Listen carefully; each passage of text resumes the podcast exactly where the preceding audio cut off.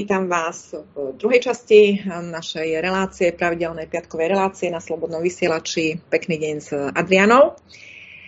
A dnes mám pripraveného milého hostia z Čiech, pána Urzu, ktorý, z ktorého som ja spoznala uh, cez Slobodný vysielač uh, už dávnejšie, kde som sa započúvala do jeho relácií o anarchokapitalizme. A mm, dá sa povedať, je to už niekoľko rokov dozadu, veď už len to šialenstvo covidové nám trvá druhý rok, takže je to naozaj už, uh, už nejaká doba. A veľmi som sa do týchto relácií započúvala, mm, veľmi ma zaujali. Avšak uh, dá sa povedať, že až dnes sa tá otázka uh, dostáva do mm, popredia s tým, že dnes si už drvivá väčšina ľudí začína uvedomovať e, tú otázku štátu ako takého, jeho funkcii, úlohy, potreby, zmyslu. A veľa vecí, ktoré v tom čase, e, dá sa povedať, nadčasovo e, uvádzal, prednášal, mnohým ľuďom neboli pochopiteľné z rôznych príčin, pretože človek žije v istom svojom indokrinovanom prostredí a pokiaľ sám sa nedá k rozmýšľaniu a uvažovaniu, tak sotva pochopí, aj keď by by napríklad eh, proste preniknúť do tejto problematiky bolo v minulosti uh, ťažšie než dnes. A práve preto som som mala za potrebné a ma som sama potešila tej myšlienke. Náhodou som na internete niečo hľadala a vyskočilo mi jeho staré video a tak teda ma napadlo, som si ho vypočula a znova som bola v tej téme ako pred tými pár rokmi, keď o tom rozprával. A tak teda ma napadlo, že by som sa s pánom Murzom skontaktovala a dohodla s ním vytvoriť už ku dnešnej dobe aj jeho ďalšími poznatkami, skúsenosťami e, túto reláciu, sériu relácií na pokračovanie, taký dokument si vytvoríme o, o anarchokapitalizme. No, čo je anarchokapitalizmus? Asi tak stručne v úvode, ja to poviem jednou vetou a samozrejme ďalej to e, rozvinie náš host. E, anarchokapitalizmus, e, ja prečítam to z Wikipédie, pretože tu sa necítim odborníkom na vlastné výklady. Takže anarchokapitalizmus je podľa Wikipédie politická a ekonomická teórie, ktorá usiluje o elimináciu štátu, respektíve štátneho monopolu v prospech neregulovaného voľného trhu, súkromného vlastníctva, libertariánskeho výkladu osobnosti slobody a princípu neagresie. No a bližšie nám to naozaj vysvetlí náš eh, host, eh, ktorý, ku ktorému ešte si predtým, než ho pustím k slovu, lebo eh, ja už potom naozaj ho nechám, sľubujem rozprávať, ale ešte by som si dovolila trošičku ako ako osobu, osobnosť, o koho teraz sa jedná, pretože mm, je to skutočne taká téma, ktorá nebola doteraz nejakou bežnou. Takže kto ho poznáte, poznáte, ak to nepoznáte, tak pre tých eh, pán Urza je, vychádzam z jeho z informácií na jeho stránke uh, urza.cz, pokiaľ má aj teda nejakú teda inú novú, tak samozrejme nám ju uvedie. No a pán Urza je autorom prvej českej knihy o anarchokapitalizme, a množstvo teda textov, jednak na webe aj v tlačených médiách. A tie sú o, slobode, etike, vzdelávaniu, vzdelávaní trhu, ekonomii a samotnej roli e, štátu vo spoločnosti, e, čomu sa teraz sám venuje už e, teda mnoho a mnoho rokov. S manželkou Terezou tvoria Slobodný prístav vedú Český a Slovenský inštitút Ludviga von Misese, ktorý založil, e, ktorý teda založil spolu s e, ďalšími anarchokapitalistami a teda množstvo ďalších aktivít má, ktoré si na jeho, článk, na jeho stránke e, prečítate. Čo je veľmi podstatné, je, že je jedným, teda ako uvádza, jedným z jeho ústredných témat je princíp neagresie a s ním súvisiaci konzistentný e, systém negatívnych práv právach vlastníckých. To vysvetlí. A takisto ďalej e, zásadným tématom jeho je e, vzájomné dobrovoľné vzdelávanie versus e, indokrinácia štátnej, štátnou propagandou cez školstvo, čo je veľmi aktuálna téma, pretože okolo toho sa naozaj točíme aj v našich reláciách, kde nemusíme vysvetľovať, čo a ako je naše školstvo a deti sú zindokrinované a a v súčasnosti aj doslova nehumánne terorizované e, na vlastnom, na vlastných organizmoch a zdraví, pretože teda nemusím vysvetľovať, čo sa v tom školstve deje. No a ako sa, čo ma na ňom zaujalo z jeho teda samotného popisu o ňom, bolo to, a to budem teda čítať a dám si to v češtine, takže, mm, lebo to je zaujímavá myšlienka, ako človek príde k niečomu, uh, a vtedy naozaj sa veci vie venovať, pretože ju precíti a vtedy je to také pravé orechové. Takže jeho cesta k anarchokapitalismu bola taká. Když mi byla před mnoha lety poprvé představena myšlenka svobodné volnotržní společnosti bez státu, okamžitě jsem ji odmítl. Diskutoval jsem s anarchokapitalisty. Vždyť taková utopie nemůže nikdy fungovat. Abych jim mohl oponovat, začal jsem téma studovat. Po čase jsem začal psat článek s cílem ukázat, že společnost řízená státem je spravedlivější než ta volnotržní. Pracoval jsem s argumenty, oponoval si, přepisoval, škrtal. Až z textu po, několik, po několika měsících vzešel pravý opak zamýšleného. A asi od té doby se považuji za anarchokapitalistu. Takže Vítam v našom štúdiu pána Urzu Ščiech a kompletně mu predávám slovo. Dobrý den. Dobrý den, Adriano. Zdravím vás i zdravím všechny naše posluchače. Jsem moc rád, že jsme, uh, že jsme se k této relaci nakonec, uh, nakonec dostali. Uh, vy jste mluvila o tom, že bych měl nějakým způsobem povědět posluchačům, co je anarchokapitalismus. Áno, tak ich uviezť do toho, pretože mm, myslím si, že veľa ľudí má, ani nie, že možno, že aj vedia, možno oni si aj myslia, že vedia, čo je to anarchokapitalizmus, ale tak, ako som uvádzala v úvode, že tá predstava je milná, pretože tu nejde o žiadne horenie výkladov a rozbijanie aut, takže vysvetliť im, čo je ten anarchokapitalizmus. A ešte by som vás poprosila aj vysvetliť rozdiel medzi libertariánstvom a liberalizmom. Mm, dobře, e, je to trošku moc otázek najednou, já bych to radši, radši bral postupně, takže kdybych na něco zapomněl, tak mi to připomeňte. Já budu chvilku teď mluvit o anarchokapitalismu a pak se můžeme do, dostat e, k libertariánství. Uh, jak jste sama uvedla, lidi mají s anarchií často spojený právě rozbíjení výloh a zapalování aut. A je to dáno tím, že anarchismus jako takový má spoustu řekněme, je to myšlenkový směr, který má ale spoustu jednotlivých jako odrůd nebo spoustu jednotlivých anarchistických škol existuje. A e, takový ty klasický anarchisty, který většina lidí znají, tak to jsou typicky anarchosyndikalisti nebo anarchokomunisti a to jsou právě ty, co neuznávají e, soukromí vlastnictví. Oproti tomu anarchokapitalisti jsou anarchisti, ale soukromí vlastnictví uznávají, uznávají volný trh, uznávají uh, volný obchod ale zároveň jsou anarchisti, protože odmítají stát. Vy, jak jste přečetla uh, vlastně t- tu definici z Wikipedie, tak ta je, ta je pravdivá.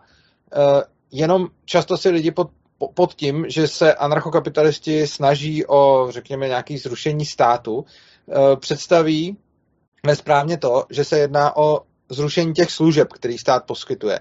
Jinými slovy, když většině lidí řeknete, zrušíme stát, tak si řekne, no tak, že to nebudeme mít teda nemocnice, nebudeme mít školy, nebudeme mít soudy, nebudeme mít uh, silnice a, a, a všechno tohle, co, co stát poskytuje. Uh, tohle není to, co anarchokapitalisti tvrdí. My neříkáme, že tyhle ty služby jsou nepotřebné. My uznáváme potřebu všech těchto těch služeb, uznáváme potřebu vzdělávání, uznáváme potřebu zdravotnictví, potřebu soudnictví, potřebu prostě všeho možného, co stát zajišťuje – Jenom jsme přesvědčeni o tom, že všechny tyhle ty služby by volný trh dokázal poskytovat lépe než stát. A samozřejmě tohle by bylo na nějakou dlouhou, na nějakou dlouhou debatu a pravděpodobně se k tomu budeme v nějakých následujících dílech dostávat, že můžeme rozebírat ty jednotlivé odvětví, ale vlastně za kaž, jako, když člověk vždycky jako slyší tu jednu věc, jako že by bez státu jsme měli najednou já nevím, rychlou záchranou službu a, a školy a podobně, tak si každý řekne, no to, to, to je nesmysl. Ale když potom stráví spoustu času tím, že si to doopravdy promyslí a ne, neřekne jenom takový to první, co ho napadne, ale fakt si zjistí nějaký argumenty pro a proti a on, ono existuje spoustu argumentů, proč by, uh, proč by jako tyhle služby nemusel poskytovat stát, jenomže většina lidí je ani nezná. Takže když se s nima, když se s nima člověk postupně seznámí, tak potom může posoudit, jestli teda uh, skutečně by bylo lepší, aby byly tyhle ty služby poskytovány veřejně, nebo by bylo lepší, aby byly hm, poskytovány soukromně. Uh, takže vlastně to, o co jde anarchokapitalistům, není to, aby ty služby přestaly existovat, ale jde jim o to, aby v nich neexistoval monopol. Tak nějak všichni chápou, že monopoly poskytují drahý a nekvalitní služby a všichni brojí proti nějakým jako pseudomonopolům v, jako v soukromé sféře, ale nikdo si moc neuvědomuje, že vlastně ten, ten skutečný největší monopol je stát a že ten skutečný monopol máme prostě právě v tom školství, v tom zdravotnictví, v tom soudnictví a, a, a, a, a tak dále, protože tam si stát uzurpuje nějakou, nějakou monopolní pozici, nějaký dominantní postavení. A anarchokapitalisti jsou vlastně pro zrušení tohoto monopolu, což znamená, že my chceme, aby, se, aby státu bylo umožněno konkurovat, aby stát prostě nezakazoval jiným lidem, kteří chtějí poskytovat ty samé služby, aby to prostě měli povoleno. Nikdo nemusí být jako k tomu nucen, nikdo nemusí být nucené využívat, ale uh, myslíme si, že by bylo, že by bylo dobrý, aby tyhle ty služby mohl kdokoliv používat a kdokoliv využívat, pokud uh, se na tom ty dva lidi dohodnou. To je vlastně taky způsob, jak se dá o anarchokapitalismu uvažovat, je to o vzájemné dobrovolnosti, o obou strané dobrovolnosti. Což znamená, že nikdo by neměl být nucen poskytovat někomu jakoukoliv službu a zároveň nikdo by neměl být nucen za ty služby platit nebo je využívat. Jde o to, že momentálně ve státu je spousta služeb poskytovaná právě státem, eh, konkurence tomu státu je prostě zakázaná, takže v některých odvětvích prostě vůbec jako legislativně nelze poskytovat ty služby, co poskytuje stát, takže si prostě zakazuje konkurenci. A v některých odvětvích to možný je, ale pouze uh, pod přísnýma státníma regulacemi, kdy vlastně stát si sice tu konkurenci doslova nezakáže, ale vlastně jí buď vydává licenci na fungování, anebo uh, jí svazuje v tom smyslu, že předepisuje, jak má ta konkurence fungovat, což přesně je zase uh, nahrává tomu monopolu, že stát má nějaký způsob, jak funguje a když by někdo chtěl fungovat jinak, tak stát to, stát to zakáže. A anarchokapitalismus je vlastně o vzájemné dobrovolnosti, což znamená, že když někdo chce poskytovat službu, tak ji poskytovat může a je samozřejmě na každém, aby si vybral, jestli ji chce nebo nechce využívat a mělo by být jak na straně těch poskytovatelů, tak na straně těch konzumentů služeb prostě možnost se dobrovolně rozhodnout, jestli o něco takového mají nebo nemají zájem. Jedná se vlastně o anarchokapitalismus by se dal taky jinými slovy popsat jako úplná decentralizace ve smyslu toho, že bychom princip subsidiarity eh, a práva na sebeurčení vlastně dovedli do úplných důsledků a aplikovali to na jedince. Což znamená, že vlastně podobně jako chápeme, že momentálně se uznává, že jako národy mají právo na sebeurčení, tak anarchokapitalisté jsou přesvědčeni, že i jedinci mají právo na sebeurčení, což znamená, že by nikomu nikdo neměl vládnout, pokud s tím ten dotyčný nesouhlasí. A řekněme, poslední způsob, jak bych anarchokapitalismus uh, mohl nějakým způsobem jednoduše přiblížit, je, když si vezmeme jako základ nějaký, řekněme, naší lidskosti, prostě neagresi. Což znamená, že nebudeme na ostatní útočit, když nikomu nic nedělají, necháme lidi v klidu žít, nebudeme jim nutit svou vůli, nikomu nebudeme, nikoho nebudeme okrádat a brát mu, co je jeho, a budeme spolu spolupracovat, ale nebudeme se k tomu nutit násilím. V podstatě to, co jsem popsal, je takový ten základní princip žít a nechat žít.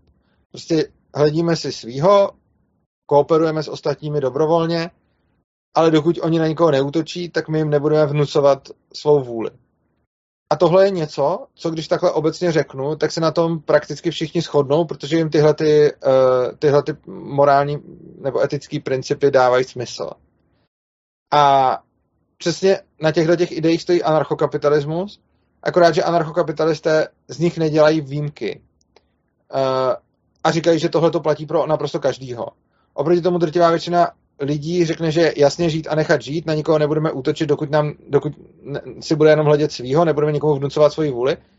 pod to se jako podepíšou, ale potom, když přijde na stát, tak udělají výjimku, protože najednou řeknou, jako jo, když to dělá stát, tak to je něco jiného, to, to může.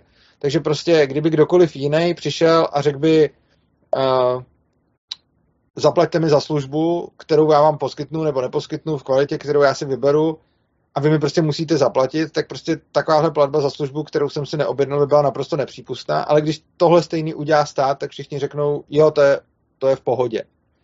A stejně jako stát zasahuje do obrovského, obrovského jako obrovské kvantum věc, věcí, kdy lidem říká, jakým způsobem se mají léčit, jakým způsobem mají vzdělávat svoje děti, jakým způsobem mají, já nevím, stavět na svých pozemcích a podobně. A kdyby tohle dělal kdokoliv, jakýkoliv jiný subjekt než stát, tak řekneme, prostě to je nemorální a odsoudíme to, protože pokud ten člověk nikomu nic nedělá a hledí si svýho, tak prostě nikdo by neměl mít právo ho násilím k něčemu nutit. A anarchokapitalisti říkají, že tohle právo by neměl mít doopravdy vůbec nikdo, a to teda ani stát. A že jediný případ, kdybychom mohli použít proti druhým násilí, je, když se bráníme proti nějaké jejich agresi.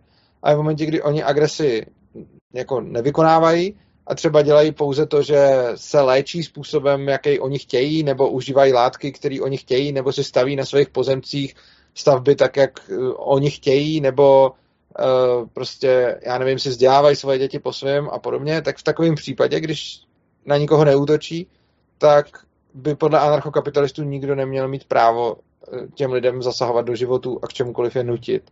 A proto si myslíme tedy, že by stát tohleto neměl, neměl dělat. Takže myslím si, že tohle je pro ten úplný úvod asi, jak bych, jak bych pro, já nevím, běžného člověka, který o tom nikdy neslyšel, popsal, co je vlastně jako principem anarchokapitalismu. Uh, já bych... Halo, po, môžem? Ano, můžete. Uh, sa počujem sama v ozvene, tak neviem, informácia do štúdia, že sa počujem sama v. No, e, ja by som v tejto súvislosti e, poslucháčom poukázala na vašu prednášku, ktorú ste mali na internete a ona sa volá Stádie nemorálni a to, čo ste teraz tak stručne povedali, tam je to veľmi pekne rozvetvené a e, rozpovedané a je to tam aj v porovnaní napríklad aj s tou mafiou, keď každý konanie mafie považuje za amorálne a to isté konanie, ale ak to už robí štát, tak považuje za morálne. Čiže keď by si sa možno aj tu trošičku k tomuto vedeli nejak vyjadriť. Ano, pokud by samozřejmě posluchači, pokud by to posluchače zajímalo, tak veškeré moje přednášky jsou na YouTube v kanálu Svobodného přístavu, tak se to jmenuje kanál Svobodného přístavu. Právě se svolením Svobodného vysílače tam, tam dám i kopii, kopii tohoto pořadu a najdete tam právě tyhle, ty, tyhle ty přednášky. Uh, jedná se o to, když se teda, já, já jsem tam skutečně přirovnal, uh, přirovnal stát k mafii, neříkám, že stát je to samý, co mafie, ale... Rozumím, absolutně se rozumíme, o čem hovoríme, ano. ano právě tam ale, ale myslím si, že, že, že, má, že, že, jsou, že si v něčem jsou podobní a to konkrétně, když prostě ke mně přijde někdo a řekne mi třeba, já nevím, budu, budu mít nějaký svůj podnik a přijde ke mně někdo a řekne mi, že prostě chce ode mě pobírat nějaký peníze takzvaně za ochranu. A bude jasný, že když, eh, mi, když mu nevyhovím, takže mi ten podnik třeba vypálí, nebo že mě zabije, nebo že mi prostě nějakým způsobem bude okrádat. A já mu musím platit, tak všichni víme, že t- takhle se chovají mafiáni a všichni chápeme, že to je jako neetický jednání, protože já, když mám vlastně svůj obchod třeba, nebo svůj podnik, tak já bych měl, já, já si tam vlastně vydělávám a já bych měl být ten, kdo určuje, komu budu poskytovat služby, od koho budu pobírat služby, komu budu za co platit a tak dále, kdo budou moji dodavatele a čích služeb budu využívat. A v momentě, kdy tam přijde někdo, nějaký mafián, eh, který najednou po mně chce poplatek, v podstatě za to, aby mě nechal být, a samozřejmě mi může taky fakt poskytovat nějakou službu jako ochrany a podobně, ale, ale jako nemám na výběr, respektive za předpokladu, že bych mu nezaplatil, tak, tak proti mně začne iniciovat nějaký násilí, tak všichni chápou, že tohle je neetické. Na dru- a, a to si ten mafián, i když si vezme prostě, já nevím, 10% nebo, nebo míň, tak stejně chápeme, že to je prostě špatně. Oproti tomu, když mám ten úplně stejný podnik, ale přijde tam stát a na daních si vezme asi, já nevím, jak to máte na Slovensku, v Čechách v součtu si bere stát asi dvě třetiny toho, co vyděláme. 50% určitě jako dnešku odvádzáte, keď všetko zrátate, ano. No, takže v České republice je to něco mezi 60 a 70% takže vlastně 60 až 70% dáváme státu, 30 až 40% zbývá nám.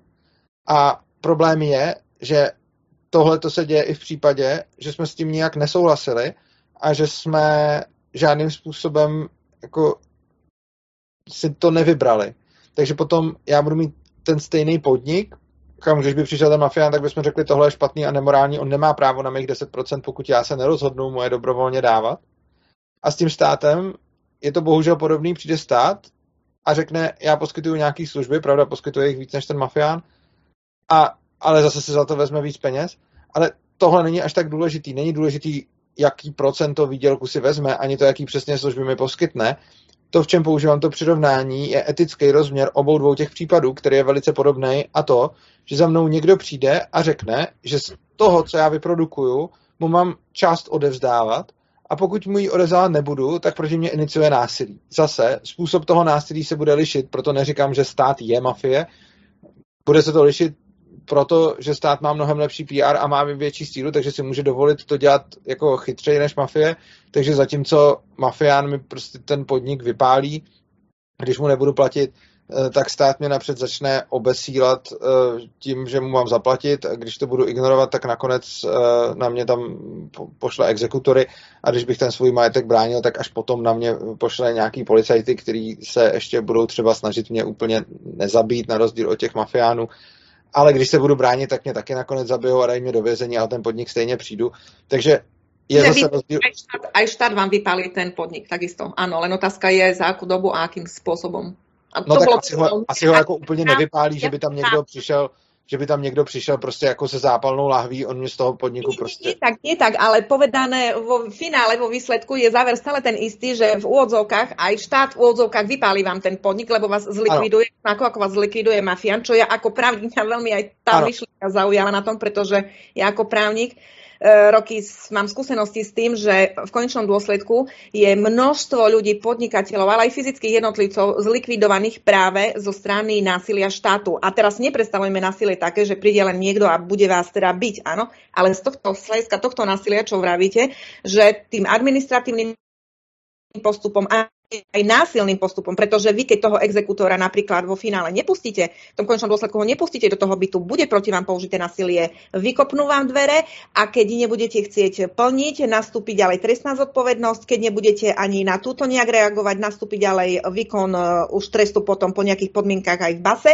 vy skončíte, tak ako ste vraveli, vy skončíte, no pre niekoho je to, niekoho zabijú, ak ho dajú na niekoľko rokov do väzenia. A je to len preto, lebo sa nepodriadí tomu v odzovkách výpalnému, ktoré má štát a sme stále v tej etickej rovine. O tom, o tom ja dneska chcem rozprávať. Nepôjdeme ešte dneska do jednotlivých odvetví, ako by to fungovalo. To budú už v jednotlivých častiach. Takže ten etický morálny rozmer toho, či mafia alebo štát, preto som to porovnanie tam chcela dať, lebo to isté robí štát, len to robí s tým, vy to nazývate PR-kom a ja to nazývam, má tam v rukách právne nástroje, nazval to právne nástroje, ale v, v dôsledku na konci dňa tak s mafiánom skončíte hneď prvý deň takto, alebo druhý deň so štátom možno, že v porovnaní s tým o nejaký mesiac, v odzovkách mesiac po nejakej dobe, ale stále ide o to, že vás vypáli. Ten, tá, ten subjekt vás v konečnom dôsledku vypáli. Hej? Ano, já, já, s tímhle, já s tímhle tím výkladem, já s tímhle tím výkladem souhlasím, přesně tohle to jsem se snažil říct.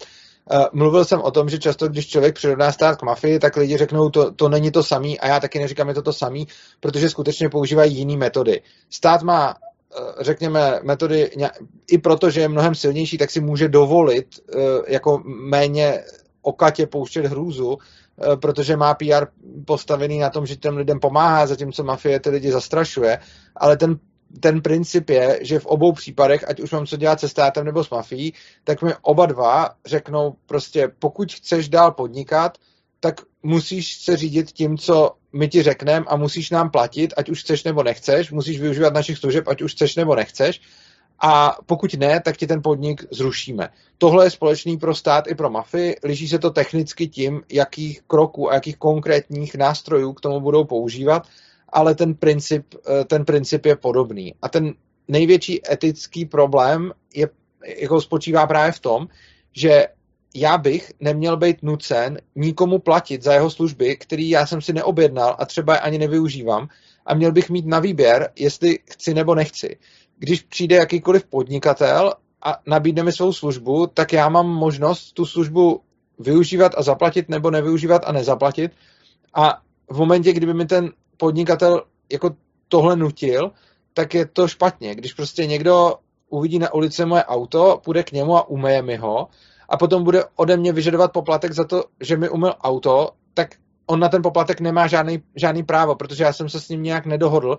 Já jsem s ním neuzavřel žádnou dohodu o tom, že on mi umyje auto a já mu za to zaplatím. Takže i když tu službu pro mě jako nějakou službu provede a nějakým způsobem je mi prospěšný, tak nemá právo vyžadovat po mně platbu za tu službu, pokud já jsem s tím předtím nesouhlasil a ještě zejména ne platbu ve výši, kterou si určí on. Oproti tomu stát je v podstatě jediný subjekt, který tohle to dělá a zároveň kterýmu, eh, kterýmu to prochází, protože má tak vydatný právě to PR a už je to do nás od malička, už vlastně od školního věku, je to do nás štěpováno, že takhle to chodí a takhle to je v pořádku, že jsme se naučili to nespochybňovat. Um, absolútne s tým súhlasím a tu ma napadla myšlienka, že neviem ako vás v Čechách, lebo to sú už možno tie odlišnosti, ktoré sú v našom, naši, našej legislatíve, ale na Slovensku máme máme takú službu, že volá sa to zástrčkový zákon, že ak máte uh, televízor ako technické, technický aparát, technické zariadenie a ak teda tento televízor máte, Eh, respektíve ak ho ani nemáte. Keď ho máte, no tak platíte eh, za používanie, teda za signál, už neviem za čo, lebo tam sa ráta tá verejnoprávna televízia, ktorá sa teda odvádza, ale vy keď ho aj nemáte, ten televízor, vy vlastne tie poplatky tak či tak platíte v rámci toho zatrčkového zákona, pretože máte elektriku. Hej, tak napríklad to je to, že tá služba, vy aj keď nepozeráte RTVS, nepozeráte na Slovensku tú slovenskú verejnú televíziu, napriek tomu musíte prispievať na jej vysielanie cez to, že vlastne máte e, doma doma elektrickou zástrčku a využíváte elektriku. Tak to jsou ty služby, které... U nás je tohle udělané trošku jinak. Já si myslím, že u nás to není e, vázáno na uh, vlastnictví elektrické zásuvky, ale myslím si, že je to vázáno na vlastnictví přijímače což znamená, že když budu vlastnit televizi, tak musím automaticky platit ČT a to i v případě, že bych tu televizi neměl vůbec nikam připojenou a používal bych ji třeba, já nevím, že bych ji měl připojenou k počítači nebo na PlayStation a podobně, tak stejně jenom to, fakt vlastnictví té televize u nás v České republice uh, pak znamená, že musím platit koncesionářské poplatky české televizi. Uh, stejně tak vlastnictví rozhlasového přijímače musím platit uh, rozhlasu a tak dále. A prostě tohle je, je přesně tak zase, jako liší se to země od země, že vy na Slovensku už musíte platit za to, že máte zásuvku, my až za to teda, že máme tu, ten, ten přístroj, tak, takže v tomhle je to u nás jako o, o, trochu lepší, ale to jsou jako technikálie a ten rozdíl je vlastně marginální, protože, nebo takhle, ten rozdíl je technický, ale není ten rozdíl etický. Ten principiální, ten principiální problém spočívá v tom, že e, česká televize není schopná Eh, vymyslet, nebo i Slovenska, není schopná vymyslet takový marketingový model, aby prostě se, aby lidi dobrovolně zaplatili za její činnost.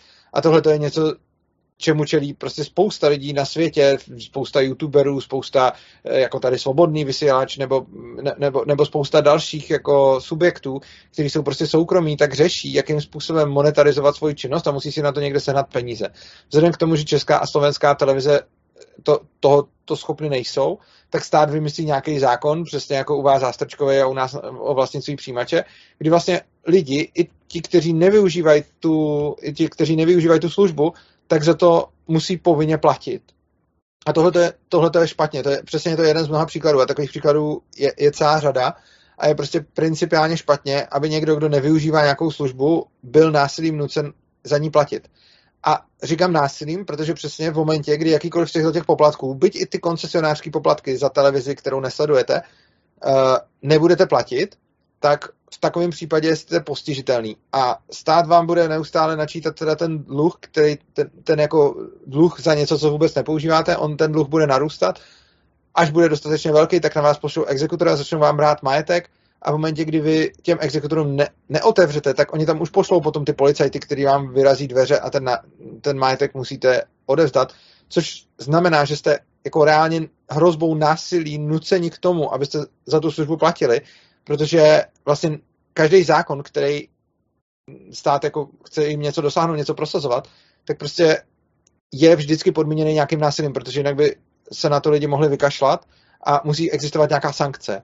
A ta sankce musí být nakonec právě vymožitelná fyzickým násilím, i když se o tom takhle nemluví a často se to takhle neříká, tak prostě ten stát si uzurpuje nějaký monopol na násilí a uzurpuje si monopol na to, že říká, co je správně a co je špatně, jak věci mají být, jak věci mají chodit, která, kterou televizi lidi mají poslouchat, jaký zprávy se k ním mají dostávat a podobně.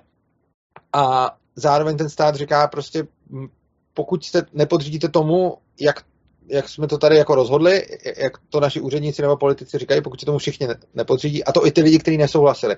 I když jste prostě v demokratickém procesu v menšině a nesouhlasili jste s tím, tak stejně se tomu musíte podřídit. A kdo se nepodřídí, proti tomu bude použito útočné násilí, což považuji za barbarský způsob řízení společnosti. Hmm. Súhlasím s tým absolútne. Veľa ľudí sa pri tejto príležitosti, a to pôjdeme už vravím v ďalších reláciách, veľa ľuďom určite pri týchto o, aj slovách o, naskakujú práve tie praktické otázky, že veď ale predsa, a, a sme znova pri tej indokrinácii a presne pri tom, že my sme sa už viac menej, už sa nám to tak dostalo do krvi, že stále sa spýtame, že no ale ako by inak fungoval štát, budem sa držať teraz e, tých, e, tých vysielačov televízie a správ, že ako by inak fungoval štát, ak by nemali jeho občania tie štátne a verejné informácie. No a sme znova tu pri tej etike, prečo majú mať práve informácie len z tohto jedného subjektu, ktoré majú byť tými informáciami povinnými. Hej, čiže, ale toto budeme ďalej tieto otázky rozoberať už v ďalších reláciách, kde si budeme vysvetľovať e, za a proti a ako, ako to môže vyzerať ináč. Ja vás e, idem tu na pozdraviť, lebo medzi tým aj si pozerám e, e-maily, ktoré prichádzajú a ešte som ani neoznámila číslo, ani e, adresu, kde môžete písať, ale tí, ktorí ju to poznáte, tak viete. Tak teda píše, písal jeden poslucháč, zdravím Adriano, Urza, veľmi príjemné překvapení. A taký smajlík so žmurknutím. Mhm. Doufám, že sa podaří a Eh, budou eh, s Urzou pravidelné relácie. Děkuji poslucháč Tomáš z Liberce.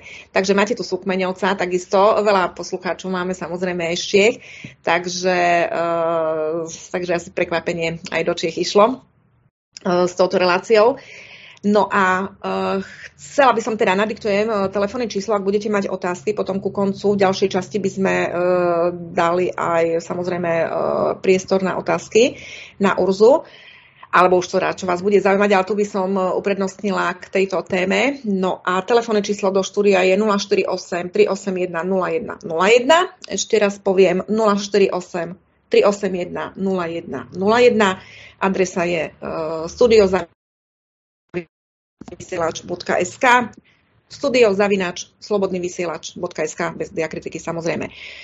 Uh, ja by som sa chcela uh, Urzo vás opýtať, že prečo potom prečo potom ten, mm, tá anarchia, mm, takto pod anarchiou si nemusíme vysvetľovať, všetci si spontánne predstavujeme ten neporiadok, ten bordel. Uh, ako v negatívnom, v negatívnom význame. To slovo anarchia má veľmi negatívnu konotáciu. Mm, podľa toho, čo rozprávate, čo, a ako aj ja vnímam ten systém, je to skôr eh, naozaj také usporiadanie veci, je to usporiadanie veci, na, ale na dobrovoľnej eh, báze, na dobrovoľnom základe, ale ono je usporiadané. Prečo sa to potom, tento systém nazýva anarchokapitalismus? Prečo to, ta, ten pojem anarcho je tam? I ten pojem je proto, že je, je to slovo, který pochází ze, ze staré řečtiny a je to anarchon, což v překladu znamená bez vládce, že, ta, že tam není vládce. Aha. A lidi si to často spojují právě s chaosem a, a, a s tím bordelem, což prostě takovouhle konotaci to slovo má. Na druhou stranu eh, význam toho slova je prostě bez vládce a proto to docela přesně vystihuje to, to co to je.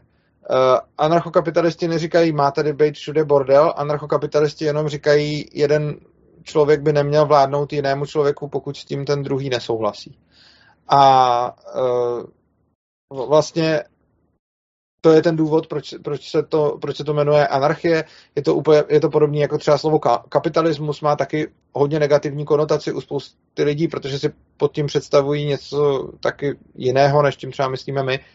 A kapitalismus zase tím my myslíme, že uh, vlastně všechny výrobní prostředky mají být v rukou soukromníků a nikoli veřejně vlastněny. A to je vlastně to samé. Jako anarchie a kapitalismus dovedené do důsledku jsou to tež, protože anarchie říká, že nemá být vládce, tedy že každý si má vládnout sám, a kapitalismus, uh, kapitalismus říká, že uh, máme nějaké, jako, že máme mít všechny výrobní prostředky vlastněny v rukou soukromníků a když teda není žádný vládce, tak logicky všechny výrobní prostředky ani nemůže vlastnit žádný vládce, ale, ale právě ti, ti lidi. A naopak zase, když všechny výrobní prostředky budou vlastnit lidi, tak potom uh, žádné už nezbývají na toho vládce, takže už ani nemá, jak by jim vládnul. Takže vlastně anarchie a kapitalismus jsou podle mě v důsledku to samé. Tohle to je teda názor anarchokapitalistů, pak máme jiné anarchistické školy, které by zase, které by zase tvrdili něco jiného. By som sa chcela ja opýtať, že aká, lebo hovorím ešte raz do detajlov, ako by fungovalo školstvo, zdravotníctvo, ja neviem, verejné služby, hasiči, verejné cesty, osvetlenie, to budeme prechádzať v jednotlivých uh, reláciách. Určitě, uh, ono, zameráme to na jestli k tomu můžu dodat, uh, skutečně je, je dobrý to takhle, to takhle oddělit, protože samozřejmě uh, spoustě, spoustě lidí vytane spousta otázek, přesně jako jak by mo- mohly prostě fungovat třeba peníze, hasiči a všechno. A, a je pravda, že ka- každý z těch témat je hodně obsáhlý, existuje na to celá spousta argumentů, celá spousta protiargumentů a, a vlastně každý jedno z těch témat je, je, je na dlouho. A myslím si, že je dobře to takhle rozdělit. Tím, že se vlastně teď, teď bavíme o těch, o těch principiálních otázkách, tak si myslím, že v tomhle prvním dílu je fajn vůbec vysvětlit, z jakého důvodu uh, by bylo dobré hledat jiné cesty než, než tu státní, že vlastně ten primární motiv, proč ten stát zavrhnout, není praktický, ale je vlastně etický. Ale ono se potom začne v těch jednotlivých oblastech ukazovat, že ty důvody jsou i ty praktické ale je dobré oddělit ten vlastně etický pohled od, od, toho, od toho praktického. Mne sa páči na vás, a to ešte spomeniem, som to v úvode nepovedala, že vy ste profesne eh, informatik, eh, ako uvádzate o sebe s přesahem do matematiky, ekonomie a pedagogiky. Eh, vy aj vaše, je vidieť aj na vašich prednáškach, teda je vidieť aj na vašich prednáškach, že ste matematik, pretože ja mám s vami, s matematikmi veľmi dobré skúsenosti, čo pre mňa je matematika, jedna španielská dedina, ale s matematikmi a informatikmi, čo mám aj teda vo vlastnej blízkej rodine, Uh, mám veľmi dobré skúsenosti v tom, že vy viete fantasticky podať veci uh, v takom tom faktickom, stručnom a zrejmom uh, výklade, pretože pokiaľ my právnici potrebujeme o veciach obkecávať, rozkecávať a viem napísať o niečom, ja neviem, litánie, tak vy to podáte jednoducho v takých tých naozaj až matematických faktoch, kde 2 a 2 je 4 bodka, nie o čom rozprávať. Samozrejme, právo nie je veda, je to dohoda spoločnosti o niečom, takže tam to tak neplatí, pretože tá dohoda závisí závisí od toho, kto je potom pri tom kormidle na čele tej vitálnej skupiny. Takže uh, to chcem povedať, že, že tá vaša matematika a informatika je veľmi vidieť na tom, čo a ako veci tiež vy sám podávate a tá pedagogika tiež, lebo veľmi, veľmi dobre to vysvetľujete. No a Čiže to len také premostenie k tomu, že tiež uh, odporúčate, aby sme to rozdelili tie relácie do jednotlivých potom otázok, čo sa týka, ako hovoríte, asi či peniaze a súdnictvo a zdravotníctvo, ako by to asi sa malo celé usporiadať. No ale v rámci tých všeobecných otázok, keďže sa respektíve takého toho vstupu, takého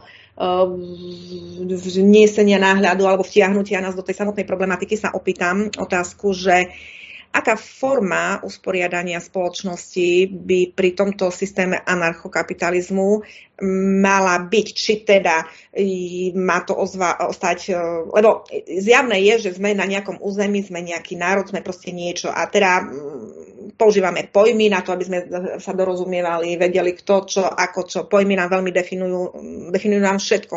Až mám pocit, že my dneska už žijeme pojmami a ani nie samotným, samotnou realitou. No a uh, aká forma teda usporiadania spoločnosti pri tomto systéme anarchokapitalizmu by tu mala byť? Uh, či je to štát, alebo ja neviem, je to monarchia, alebo je to... Rozumiete asi, kam idem otázku? Pretože štát ako taký názov respektíve um, republika napríklad, je to vec verejná, takže republika je to vec verejná a to je potom v protiklade s tým uh, samotným anarchokapitalizmom. Takže čo potom na to zriadenie, ako sa to zriadenie by malo nazývať? Alebo o čo by išlo? To zřízení by bylo anarchie. Uh, ne, nejednalo by se o monarchii, nejednalo by se o demokracii, nejednalo by se o republiku, jednalo by se o anarchii. Uh, to rozhodně by nevylučovalo to, že by nějaký, nějací lidé by mohli odevzdávat nějaké svoje, řekněme, prostě pravomoce nebo, nebo práva do rukou jiných za účelem toho, aby jim ti to vládli, pokud se tak rozhodnou, anebo aby za ně zajišťovali některé věci. Samozřejmě není žádoucí ani nutné, aby každý člověk se staral o naprosto všechny aspekty svého života. Eh, to v dnešní komplikované době a komplexní společnosti vlastně ani není možné. Protože možná někdy dřív v minulosti, v hodně dávné minulosti, ve středověku, nebo ještě, no ve středověku už ani ne, vlastně ještě někdy dřív, si mohl vlastně člověk obstarávat všechny své věci, eh, protože žili primitivním nebo velice jednoduchým způsobem života. V moderní společnosti ani není možné, aby si někdo mohl obstarávat úplně všechno, co se týká jeho života, a to znamená, že je vlastně žádoucí, aby mohl delegovat ty jednotlivé části na někoho jiného. Takže rozhodně můžu, jako ne, nechce se po nikom, aby si sám zajišťoval prostě zdravotní péči a hasiče a, a, a policii a ještě a vzdělávání a, a, a já nevím co všechno. Což znamená, že kdokoliv může delegovat libovolné tyhle části na jiného jedince, který může být třeba firma nebo soukromá osoba, nebo to, to je jedno, to, to je na výběru každého. Ale poentou toho je, že vlastně tahle delegace musí být dobrovolná a každý by si měl mít možnost vybrat, jaké aspekty svého života bude nadále kontrolovat sám a jaké aspekty svého života deleguje na ostatní. A proto uh, se to zřízení nemůže jmenovat, já, nebo jmenovat se může jak chce, ale prostě to zřízení nemůže fungovat jako demokracie, kde si všichni můžou vlastně hlasovat o, o všem, jak mají ostatní žít, Nemůže to být prostě republika, nemůže to být monarchie, kde zase rozhoduje vládce, ale je to anarchie, což znamená, že každý je svrchovaným pánem a vládcem sebe sama a může se rozhodnout jakékoliv části z toho delegovat jinam. Ale podstata je, že já mohu delegovat jenom ta práva, která mám sám, takže já můžu delegovat na někoho jiného, třeba to, aby se staral třeba za nějaký poplatek o moje zdraví, ale nemohu už delegovat, aby se staral i o sousedovo zdraví, pokud ten chce se o něj starat sám. Takže je důležité, aby každý jedinec měl mít právo se rozhodnout, nad jakými aspekty svého života chce mít kontrolu a jaké aspekty svého života chce delegovat. Uh, znova súhlasím, akože áno. A Eh, tu, keď ste teda vraveli, že na moju otázku, ako by sa malo volať, ako by sa malo volať to zriadenie, tak vravíte, že by sa malo volať anarchia, tak trošičku mi taký tu úsmev vyvolalo, že to by sme boli potom uh, Slovenská anarchistická republika alebo Česká anarchistická, už republika nie, lebo to sme znova v konflikte, pretože republika je vec verejná, takže to by sme sa len volali Slovenská anarchia, Česká anarchie. A no, ono, prečo nie, e, veď e, veci sa stále vyvíjajú, a, e, ale ako náhle ste spomenul to slovičko anarchia, anarchie, znova aj vo mne to vyvolalo ten pocit, lebo to je, to je absolútne bez rozmýšľania.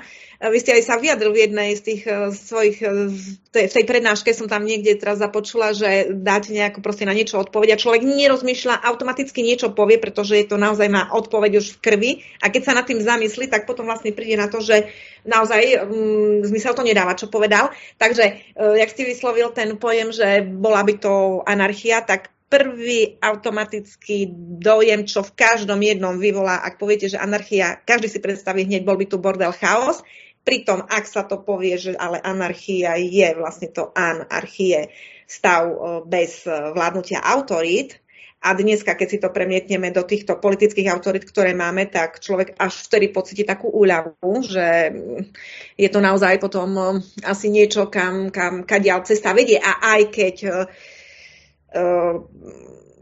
a aj keď, ako by som to správne nazvala, sa nedosiahne celkom ten bod toho absolútna v tom, v tom danom niečom, v tej anarchii, vždycky je dobré sa tým smerom približovať a ísť a, a tie e, prvky, ktoré sú z toho dobré, tak začať ich využívať a posúvať spoločnosť e, týmto smerom. Takže, takže hovorím trošičku aj znova, keď ste povedal to anarchia, že ten systém mal by byť anarchia, znova ten, tá predstava anarchia, rozbité výklady. A v každom to určite evokuje preto bude dobré, ak si budeme o tom rozprávať a tak to Jasně. bude že... Tohle, je, to, tohle, co jste řekla, je, je extrémně zajímavé a je to jedna ze součástí vlastně PR toho státu, že uh, výsledkem toho PR je, že se stačí vyslovit slovo anarchie a všichni k tomu mají, jako, to mají spojeno s negativní negativ, ale, ale až postoj odporu k tomu, lebo to máte tak ano. krví, tak. Tohle že, je... ako náhle vyslovíte predstava bordelu. Ano, tohle je podle mě důsledkem eh, státního školství, kde když se potom lidi učí o těch jednotlivých společenských uspořádáních, tak, tak často záleží taky, kdo vás to učí, jaký máte učebnice a podobně.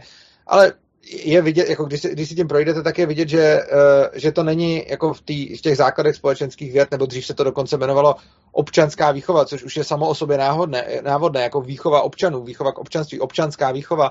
Teď základy společenských věd, třeba to, to taky mohou být, já jsem měl ještě občanskou výchovu, teď už to jmenuje jinak, ale ta poenta je, že, že tam není nějakým způsobem nestraně podáváno, třeba když se, když se rozebírají eh, různá společenská uspořádání, společenská zřízení, tak nejsou podávána bez nějakého zabarvení. Jednak protože ten učitel má nějaký názor, ale taky autoři těch učebnic měli nějaký svůj názor. A tyhle ty názory se do toho promítají, takže typicky je tam demokracie vždycky uváděna jako to nejlepší a jako, jako takový to úplně ten vrchol všeho a všechny ty ostatní zřízení jsou tam uváděny nějakým způsobem hůř, včetně té anarchie, což znamená, že uh, což znamená, jako, já třeba dostala se mi do ruky jedna, dostala se mi do ruky jedna učebnice, kde to dokonce bylo jako ještě úplně extrémní, kde, kde byly takhle odstupňovaný ty jednotlivý, kde byly odstupňovaný ty jednotlivý jako uh, uspořádání a úplně nahoře byla anarchie a tam byly takový usměvavý dětičky u toho a bylo to takový celý zelený a pak to šlo úplně dolů a tam úplně dole byla anarchie a to bylo červený a ty, ty děti byly úplně prostě jako naštvaný. Tak a... hore, bola, hore bola anarchia a vravíte aj do anarchia? Ne, nahoře byla demokracie, tam, tam bylo právě jako takový zelený, hezký a byli tam usměvaví děti, spokojení a pak to šlo postupně dolů a úplně dole byla anarchie a tam, tam byly obrázky takových prostě naštvaných dětí, který se nemají moc dobře a byl to tam celý takový červený a bylo to schválně takhle udělaný. A tohle je spousta podprahových informací, které už se nám, eh, to, tohle teda jenom, abych uvedl, to nebyla česká učebnice, bylo to psáno anglicky, ale prostě bylo to, bylo to pro malé děti. A eh, ale, ale prostě, když třeba nás učili o jednotlivých společenských řízeních, tak eh, já si třeba nepamatuju, co jsme měli v učebnici, ale rozhodně ten výklad byl jednoznačně jako nějakým způsobem, nějakým způsobem emočně zabarvený. A tímhle tím se to vlastně do lidí dostává, protože ten stát má monopol i, v tom vzdělávání a vlastně každý režim dál replikuje sám sebe skrze, skrze právě tu indoktrinaci těch malých dětí ve školách. Takže když potom vidíme, že třeba, já nevím, za nacismu se, se právě propagovala nějaká čistá rasa a, a, a nějaký prostě árijský věci, potom za komunismu se zase propagoval marxismus, leninismus a byla tam zase ta propaganda v těch školách, a v současné době je zase propaganda demokracie. A já rozhodně netvrdím, že demokracie by byl tak špatný systém jako komunismus, co to bylo předtím, nebo nacismus, co tady bylo ještě předtím. Prostě já jako jsem rád, že žiju v demokracii, nebo tak, radši bych neměl žádnou vládu, ale rozhodně radši jsem za demokracii, než bych byl třeba za komunismus nebo za, za nacismus. Každopádně, když se podíváme, jako když odhlídneme od té od náplně, od toho, že demokracii považuji za lepší než třeba komunismus, tak ale ta propaganda toho stejného systému je tady pořád. Podobně jako nacisti ve svých školách propagovali svoji ideologii, komunisti ve svých školách propagovali zase tu svoji ideologii a demokrati uh, zase ve svých školách propagují tu jejich ideologii, což znamená, že každý ten režim působí už na ty nejmladší, který, jsou, který jsou povinně vystaveni indoktrinaci tím režimem Přičemž je extrémně zajímavý, že třeba ve školách nemůže být určitý druh reklam, nemůžou tam působit nějaký politické strany, nebo jenom teda se souhlasem třeba ředitele, existuje tam nějaký jako režim na to. Tak ale propaganda státu je vlastně absolutní podprahová reklama, která je v těch školách neustále všudy přítomná, dokonce není označená jako reklama, jsou jí vystaveni ti, ti nejmenší a je to úplně, a jsou z toho zkoušeni a jsou nuceni to vnímat a, a ještě navíc je to celý převlečeno jako, že to je, že to je věda, že jsou to nějaké společenské vědy a je to zahaleno do nějakého hávu jakoby rádoby objektivity, ale ve skutečnosti je to podáváno už s nějakou emocí a je to, je to jednoznačně hodnotově zabarveno. Neučí se to deskriptivně, učí se to normativně, což je obrovský problém. Ono už třeba, když se podíváme na to, že v každé třídě, nevím, jestli to máte na Slovensku taky, v každé třídě vepředu, vedle tabule, visí státní znak a obraz prezidenta. E, tohle jsou třeba místa, kdybyste se zamyslela, kolik by třeba McDonald nebo Blizzard nebo nějaká jiná takováhle firma zaplatila za to, aby mohla mít svoje logo vepředu u tabule a koukali na to úplně všechny ty děti, eh, které jsou školou povinný. Myslím si, že kdyby se jako vypsala nějaká aukce, že si může jakákoliv firma vysoutěžit reklamu, že bude mít svoje logo umístění ve třídě prostě před těma všema dětma, před jejich zrakama 8 hodin denně, tak si myslím, že by po tomhle byla obrovská poptávka a že by za to zaplatili ty firmy obrovský peníze, protože to prostě funguje. Oni si tam svoje logo umístit nesmějí, nemůže mít Blizzard svoje logo prostě na, na, na, nad tabulí, aby děti, uh, aby děti na ně bylo působeno, že mají hrát jejich hry. Ale uh, stát tam svůj znak má, stát tam má svého prezidenta a tohle přesně je ta podprahová reklama, protože kdyby tohle nefungovalo, tak by celá spousta firm neutrácela obrovské peníze právě za tu reklamu eh, a ne, nechtěli by ukazovat všem svoje logo.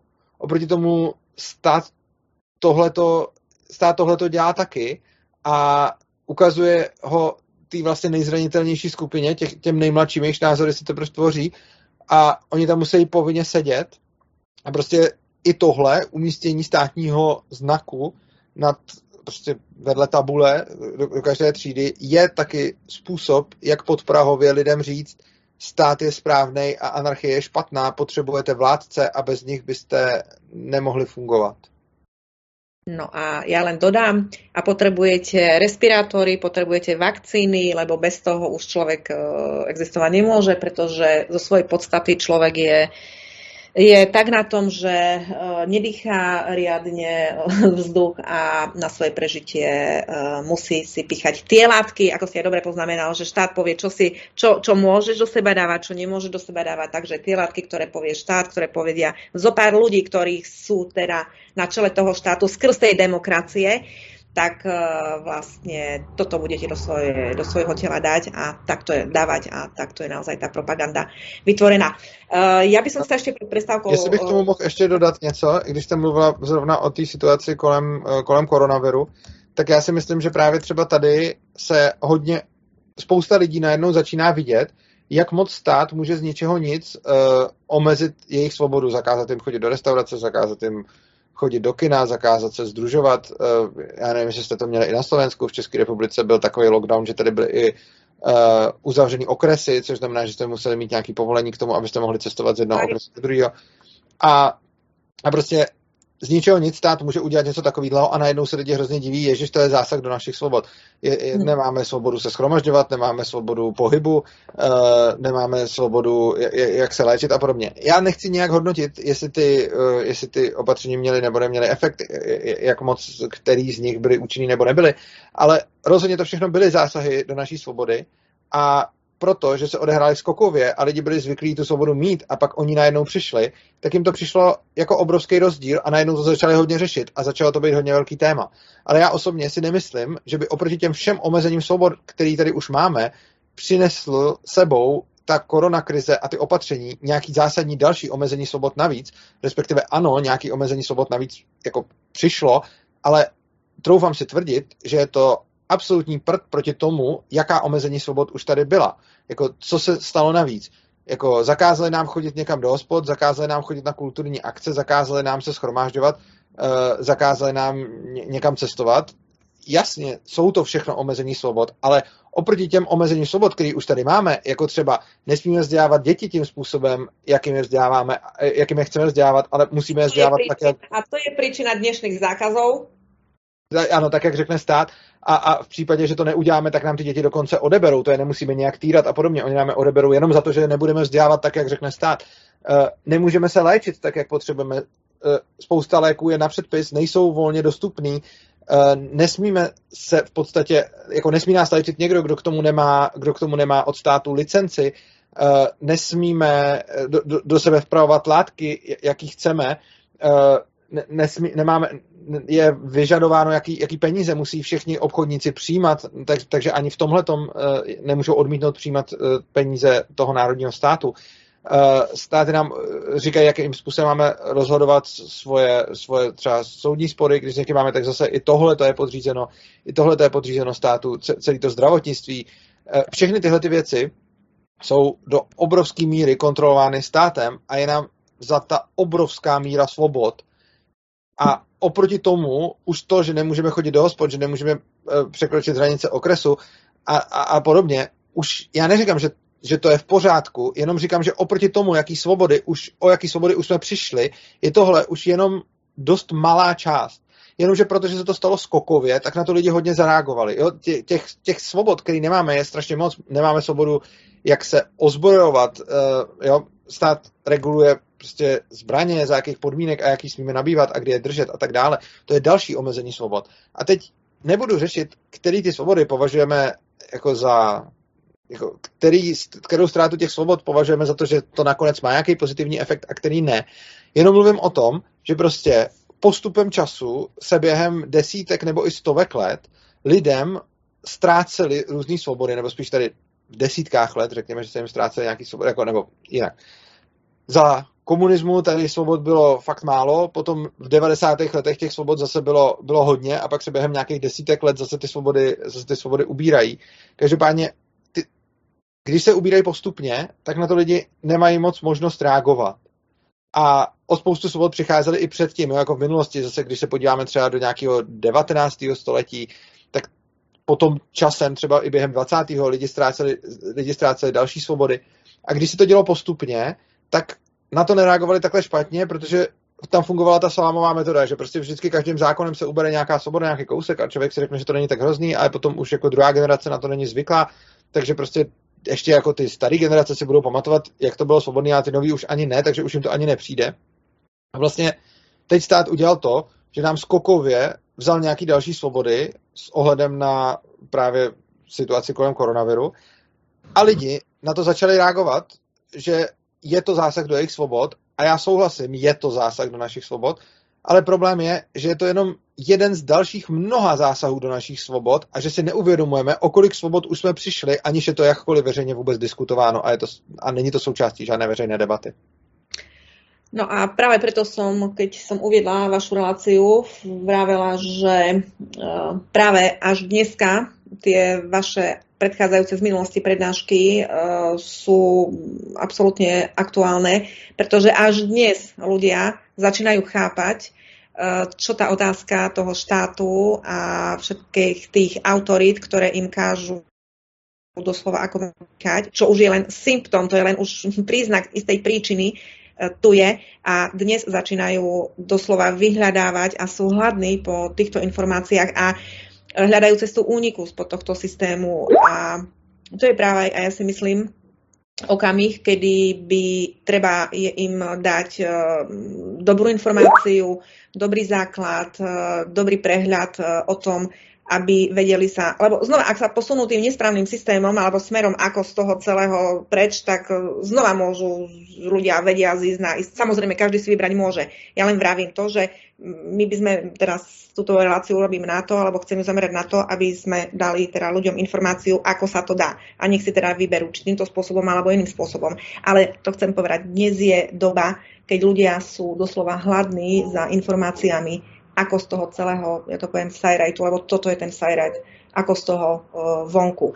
A tak ako ste vraveli, že uh, dostávajú ľudia áno, pod Prahou tie informácie, um, už tie deti sú indokrinované o tom, tak uh, rovnako aj tá ďalšia generácia detí, ktorí, ktoré vyrastú, ak by to ďalej takto malo ísť, ako ide, naozaj budú pod Prahou mať informáciu, že pre človeka je normálne, že má prekryté dýchacie cesty a je normálne, že bude sa každé 3, 3 e, mesiace chodiť, e, napúšťať nejakými chemickými roztokmi. A toto je na tom nebezpečné, kam sa tá spoločnosť, ktorá si vraví demokratická, ktorá si vraví usporiadaná, na rozdiel od anarchie, ktorá je naozaj bez tých autorit, ktoré budú vravieť, ako má žiť. Ale táto spoločnosť je tá, ktorá má byť uznávaná a ako náhle vyslovíte slovo anarchia, teda anarchie, teda stav bez vládnutia autorit o tom, ako máte žiť. Od toho ľudia sa už pri tom prvom počutí e, zhriaknú boja, ale ako vravím, prichádzajú potom po tých troch sekundách predýchania a nadýchania prichádzajú na to, čo, o čom teda hovoríme a budeme hovoriť, že práve naopak e, je, je ja si myslím vhodné sa približovať e, a dostávať sa k inému spôsobu e, fungovania spoločnosti, pretože tento spôsob, ja vravím, je už prežitý, prehnitý a je nemožné, aby o mne, o jednotlivcovi, a keď si to každý tak povie, aby o mne rozhodoval nejaký úradník presne, ako sa mám ja liečiť, tak toto je ako... To, to je jenom, jestli můžu doplnit, vy jste dobře řekla, že vlastně v momentě, kdyby jsme měli teď celou generaci dětí a vyrostli by na to, že prostě už od malička mají na sobě všude roušky, že nosí ven roušky, že nosí do školy roušky, že prostě všude mají na sobě nasazený jako respirátory, ať, ať, ať už jdou kam chtějí, tak už jim to potom bude připadat normální a, až tyhle ty děti vyrostou, tak už by nikomu nepřišlo vůbec nic, jako každému už by přišlo absurdní, kdyby někdo někde šel bez roušky nebo bez respirátoru a ty lidi tím, jak už na to budou zvyklí a budou v tom vychovaní, tak už to budou i zastávat, protože už nad tím nebudou vůbec přemýšlet. Ale problém je v tom, že prostě jestli mám prostě hadr na puse, mi přijde jako mnohem menší problém než to, že třeba a, a zase nezlehčuju to, ale zase to, to, co si lidi zvykli je, že stát a státní úředník a ministerstvo třeba ministerstvo školství uh, bude rozhodovat o tom, co se mají děti učit a jakým způsobem. A není legální cesta, minimálně v České republice, jak by člověk mohl učit svoje děti to, co chce on, a nikoli v to, co chce ministerstvo. A za předpokladu, že bych to dělal a to ministerstvo bych ignoroval, tak oni mi to dítě prostě vezmou. Přijde sociálka a to dítě unese. Uh, zase, když by unes dítě kdokoliv jiný, tak je to absolutně zavržení hodný čin, ale když unese dítě stát, tak je to v pořádku. A pozor, já znova zdůraznuju, já nemusím to dítě nějak týrat, já nemusím na to dítě být nějak zlej, já ho nemusím nějak zanedbávat, já se tomu dítěti můžu plně věnovat, můžu se plně starat o veškerý jeho rozvoj, o veškerý jeho vývin, o veškerý jeho psychický i fyzický dospívání, můžu, to dítě může mít dostatečný sociální vazby, může mít saturovaný všechny možné potřeby, ale jenom proto, že se rozhodnu to dítě učit jiným způsobem, než rozhodlo ministerstvo a nebudu ho chtít nechávat přeskušovat z toho, co rozhodlo ministerstvo, tak jenom tohle je důvod k tomu, aby mi to dítě unesli. A prostě tohle mi s odpuštěním přijde jako mnohem větší problém, než to, jestli musím nebo nemusím mít nějaký hadr na puse, když jdu ven. A je pravda, že teď spousta lidí se bouří proti tomu, že jako i malí děti už se naučí, eh, že je prostě normální mít zakrytý dýchací ústrojí a pak už to bude normální a pak už vlastně celá společnost bude už fungovat jenom takhle. Ale ono ostatně, jako třeba v Ázii je to mnohem víc normální než tady a tam už to i před koronavirem bylo relativně rozšířený, že prostě lidi nosili, že lidi na sobě nosili ty roušky. Takže to, to jenom ukazuje, že zvyknout se dá na všechno, ale daleko větší problém než to, že by se teď současná generace našich dětí mohla zvyknout na to, že budou fungovat s zakrytým dýchacím ústrojím, vidím to, že už jsme dávno ztratili uh, svobodu vzdělávat svoje dítě po svém a ztratili jsme svobodu uh, fungovat se svým dítětem tak, jak potřebujeme, protože už je normální, že minister školství a jeho úředníci určují, co se naše dítě, dítě musí učit a že je to rozhodnutí jiných lidí. A přesně proto, že s tímhletím už ty lidi dávno vyrostli, tak to považují za normální a už je to vlastně společenský paradigma, už je to zažitý a už o tom nikdo nepřemýšlí, už to nikdo ani nespochybňuje. A vlastně jediný, o čem se vede společenská debata, je, jak konkrétně má vypadat ten vzdělávací program, jak konkrétně má vypadat ten učební plán a jestli se mají učit Archimédovi zákony ne, nebo ne a, a z toho je velká kauza, ale, že, ale už prakticky je úplně mimo veřejnou diskusi to, jestli by náhodou třeba neměli rodiče rozhodovat o vzdělávání svých dětí. A přesně je to proto, že to funguje na stejném principu, jako že když teď budou děti, já nevím, jak dlouho chodit se zakrytým dýchacím ústrojí, tak už to pak pro ně bude normální a pro další generaci už to bude úplně samozřejmé a už to nikdo nebude spochybňovat. Tak ale jsou daleko větší problémy, které už tímhle tím prošly a které jsou už v naší společnosti otisknutý a který nikdo nespochybňuje. Znova súhlasím, pretože mm, naozaj ten, to rúško je to, je to absurd, absurdný a absolútny zásah do slobody človeka, ale je len symptómom toho, od na čom teraz sa zhodujeme. A s tým, nie že sa len my dvaja zhodujeme, to tvrdí už veľká časť spoločnosti, že mm, problém je v, tom, v tej edukácii, vo vzdelávaní detí, pretože deti, tak ako sú teda iba tým školským systémom, iba tým štátom, um, indokrinované, myslím to v význame aj tom, že sú len informácie preberajú uh, stamadial, tak uh, tie deti uh, v tej tichej poslušnosti, aj keď im to vadí, tie rúška príjmajú. Čiže naozaj problém je, v tom, ak, ak by dostali výchovu od rodičov, ktorí ich vychovávajú uh, k tej suverenite jednotlivca, k tej uh, dôstojnosti ľudskej uh, a k týmto ďalším ďalším skutočnostiam, ktoré by samotnému dieťaťu, samotnému už potom aj dospelému, dospievajúcemu človeku nedovolili prijať niečo, čo už potom obmedzuje jeho skutočne fyzické potreby. Čiže je to celé založené áno, na tom základe, že tak ako je dieťa mm, teda naučené, ako je vedené, a ja tomu vravím, že e, tu náš štát dáva istý koridor, e, stavia koridor, v ktorom koridore, ako keď rieky e, um, formujete, tak takto stavia koridor a v tomto koridore púšťa svojich občanov a potom sa nečuduje spoločnosť. Po istej, istej dobe uh, prijala na seba tieto rúška a chodí sa napúšťať chemickými látkami. Takže naozaj toto je symptóm a ako taký je to menší problém, aj keď je to obrovský problém, lebo je to brutálny zásah do organizmu človeka, do, do, do toho jednotlivca, ale v v princípe je to len dôsledok toho iného vážneho problému, ktorý vzniká už tu pri, pri formovaní toho, toho človečika na obraz človeka. A, a tu práve by som pri tejto príležitosti chcela dať do pozornosti a veľmi sa teším na tému školstva, keď ju budeme mať a mohli by sme možno začať ňou aj ako prvou po tejto všeobecnej časti a teda dohodneme si potom a nechám aj na vás, ako vy uznáte, lebo zrejme asi aj bude mať význam podľa jednotlivých možno, že odvetví toho spoločenského života to tie relácie ďalej posúvať, ale téma školstva bude osobitne veľmi zaujímavá aj pre mňa prioritná, pretože tam to celé začína. Celá spoločnosť začína v našich deťoch. A práve preto, e, keďže tie deti sú, tie školy sú, tie školy, celý systém e, školský je zničený, je, je zameraný na popieranie práv jednotlivca a preto sme sa dostali, ocitli presne s rúškami na puse.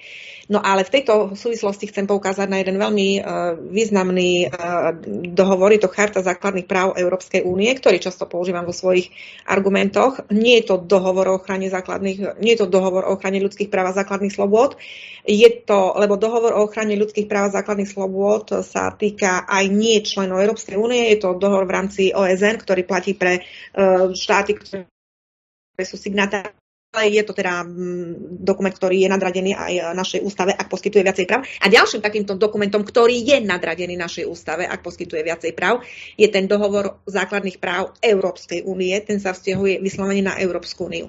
A tu v článku 14 sa hovorí, že eh, je to právo na vzdelanie a hovorí, že odsek 3 Sloboda zakladať, teraz sa zaručuje všetkým občanom únie, slobodu zakladať vzdelávacie inštitúcie za predpokladov dodržiavania demokratických zásad a práv, a, a teraz to príde, a právo rodičov zabezpečiť vzdelanie a výchovu svojich detí v zhode s ich náboženským, filozofickým a pedagogickým presvedčením sa rešpektuje v súlade s vnútroštátnymi zákonmi, ktoré upravujú výkon tohto práva. A znova sme tu pri nejakom tom ale. Čiže na jedna ľavo máte zabezpečené právo rodičov vzdelávať a vychovať svoje deti v zhode s ich náboženským, filozofickým a pedagogickým presvedčením. A to sa ale rešpektuje v súlade s vnútroštátnymi zákonmi, ktoré znova už ten monopol vám povie, aké budete mať vy filozofické presvedčenie, aby ste svoje deti vzdelávali. A ako právnik, keď eh, vnímam tieto všetky eh, predpisy, kde na jednej strane vám to právo dajú, ale na druhej strane to je tá farma zviera, do ktorej aj tá, mm, čo som čítala ten koment, už neviem z ktorého článku, vravela, že vítajte v tej totálnej kontrole a vo farme zvierat, pretože tam si takisto prijali krásne eh, dohody, nazvime to dohody, paragrafy, zvieracie dohody a postupne k tomu prichádzalo. Ale, ale, ale. Takže dnes máme slobodu, ale za istých podmienok. No a O tom budeme pokračovať v ďalšej časti uh, našej relácie o anarchokapitalizme, kde si urobíme uh, prestávočku. Ja pred ňou nadiktujem telefónne čísla, ak by ste ešte chceli volať do štúdia aj nejaké otázky. Môžete zaradiť, niečo tu už máme, takže budem čítať. Uh, ak dovolíte, aby som sa dneska zamerala na tú, na tú našu tému. Nechcem dneska riešiť Mikasové, výka, Mikasové vyhlášky, takže Uh, ja si prejdem teda všetky tie otázky, čo ste poslali, možno jednou, dvoma vetami, aby som vám dala základnú informáciu, ale ďalej pôjdeme do hĺbky v tom v dnešnej téme s hosťom. Takže telefónne čísielko do štúdia je 048 381 0101 ešte raz 048 381 0101 a písať môžete na studiozavinač slobodnyvysielač.sk studiozavináč slobodnyvysielač.sk. Takže zahrajme si druhú pesničku a počujeme sa po prestávke. Milí poslucháči, vítajte v poslednej časti našej pravidelnej relácie Pekný deň s Adrianou. A dneska máme eh, hostia z Česka, eh, Urzu, eh, na otázku na tému anarchokapitalizmus. Budeme pokračovať. Veľmi zaujímavá téma. Ehm, prvú časť témy si môžete potom vypočuť aj z archívu. A my teda budeme ďalej v tom pokračovať. Ehm, prišli nejaké otázky do štúdia, by som sa neveľmi chcela dneska venovať, ako som opakovala pred prestávkou vyhláškami kasovým. Ale tu máme takúto otázku otázku, tuto jednu ešte by sme dali a potom prejdeme vyslovene na našu tému. Čiže dobrý deň vám prajem pani do štúdia a aj pán, dobrý deň vám prajem páni do štúdia a aj pani Krajníkovej a jeho hostovi. Jej hostovi by malo byť. E, včera pri teste som si všimla na kartóne, ktorý som videla na chodbe v lekárni pred testom, že kartón na FFFP2 masky sú len od plus 10 stupňov do plus 23 stupňov pri vlhkosti, keď prší 60 stupňov do augusta 2024. Masky sú od Univent Medical. Pošlem vám aj na váš e-mail a chcem dostať, že vrátená kniha a chcem dodať, a že, vra, že kniha z Nemecka, vrátená kniha z Nemecka už došla kamarátke. Moc x krát ďakujem. Zrejme asi do Nemecka objednávali ste si moju knižku a asi sa, a už asi viem, o čo ide, lebo kolegynka mi vravela, že so smerovým číslom bol problém, takže sa asi potom vrátilo a už ďalej mm, asi neviem, aký bol postup, zrejme už vám to teraz znova odoslali, došlo veľmi, veľmi sa teším, tak príjemné čítanie. A ide o tú moju knihu, ktorú som vydala Genocida slovenského národa 2020. Prvý diel, kde sa dočítate, ako to celé začalo a ostane to kronikou, už navždy to ostane kronikou v knižniciach, e, aj vo vašich archívoch a ako v knihe píšem v e, tom úvodnom texte, že aj v závere knihy, že nikto a nikdy nebude môcť povedať, že to bolo inak. E, v knihe sú zaznamenané autentické príbehy, čo a ako vznikalo, šikana, teror a ako sme vraveli v prvej časti relácii s Urzom, že naozaj veci vychádzajú z toho, že naše deti, pardon, naše deti sú vzdelávané a vychovávané niekým iným, nie rodičmi a nie ich najbližšími v ich filozofickom, slobodnom filozofickom alebo náboženskom, nazvime ako chceme. V podstate stále ide o filozofiu, filozofiu eh, vlastného teda života, postoja. Takže otázka detí a ich ďalšej edukácie je naozaj významná. Prepačte, niečo ma neviem čo. Či zrnko kávy mi zabehlo, alebo neviem. No a e, ďalej by som prešla k otázke samotného anarchokapitalizmu. No a písateľke Alenke, teraz som si všimla, že je podpísaná, e, ďakujem, takže prajem aj mi krásny deň z Francúzska, z Čiek, zo Slovenska, zo všadia. Uh, ďalší, uh, ďalší posluchač píše, anarchokapitalizmus povedie k monopolom. Chcete dobrovoľný štát, anarchiu, socializmus, kapitalizmus, aj teraz máte možnosť voľby, buď štátne služby, alebo súkromné. Dobre, ale si priplatíte ekonomická, ale si priplatíte ekonomická nerovnosť povedie ku kriminalite a td. Teraz ale je situácia iná. Tichá vojna, genocída a to povedie k vojne uh, občianskej. Ja Urzovi prepošlem text tohto, tejto otázky, pretože... Mm, je tam hodně věcí. Já můžu začít reagovat na, od začátku. Na začátku no, tam... Prepošlem vám, aj vám prepošlem, protože v rychlosti, keď člověk píše, je mi zjavné, že píše aj s chybami, aj někdy myšlienka vypadne, takže aby ste to no. viděli, lebo na čítaní to bylo také. Dobre, takže pojďme na, na to. Začátku tam, na začátku tam bylo psáno, že anarchokapitalismus uh, povede k monopolům. Uh, tohle je podle mě naprostý nesmysl, respektive k mono, jako stát je monopol. My si tady sice tváříme, stát má nějaký antimonopolní úřad, ale to je v podstatě největší vtip. Největší monopolista si udělal antimonopolní úřad, aby ostatní nemohli mít monopoly.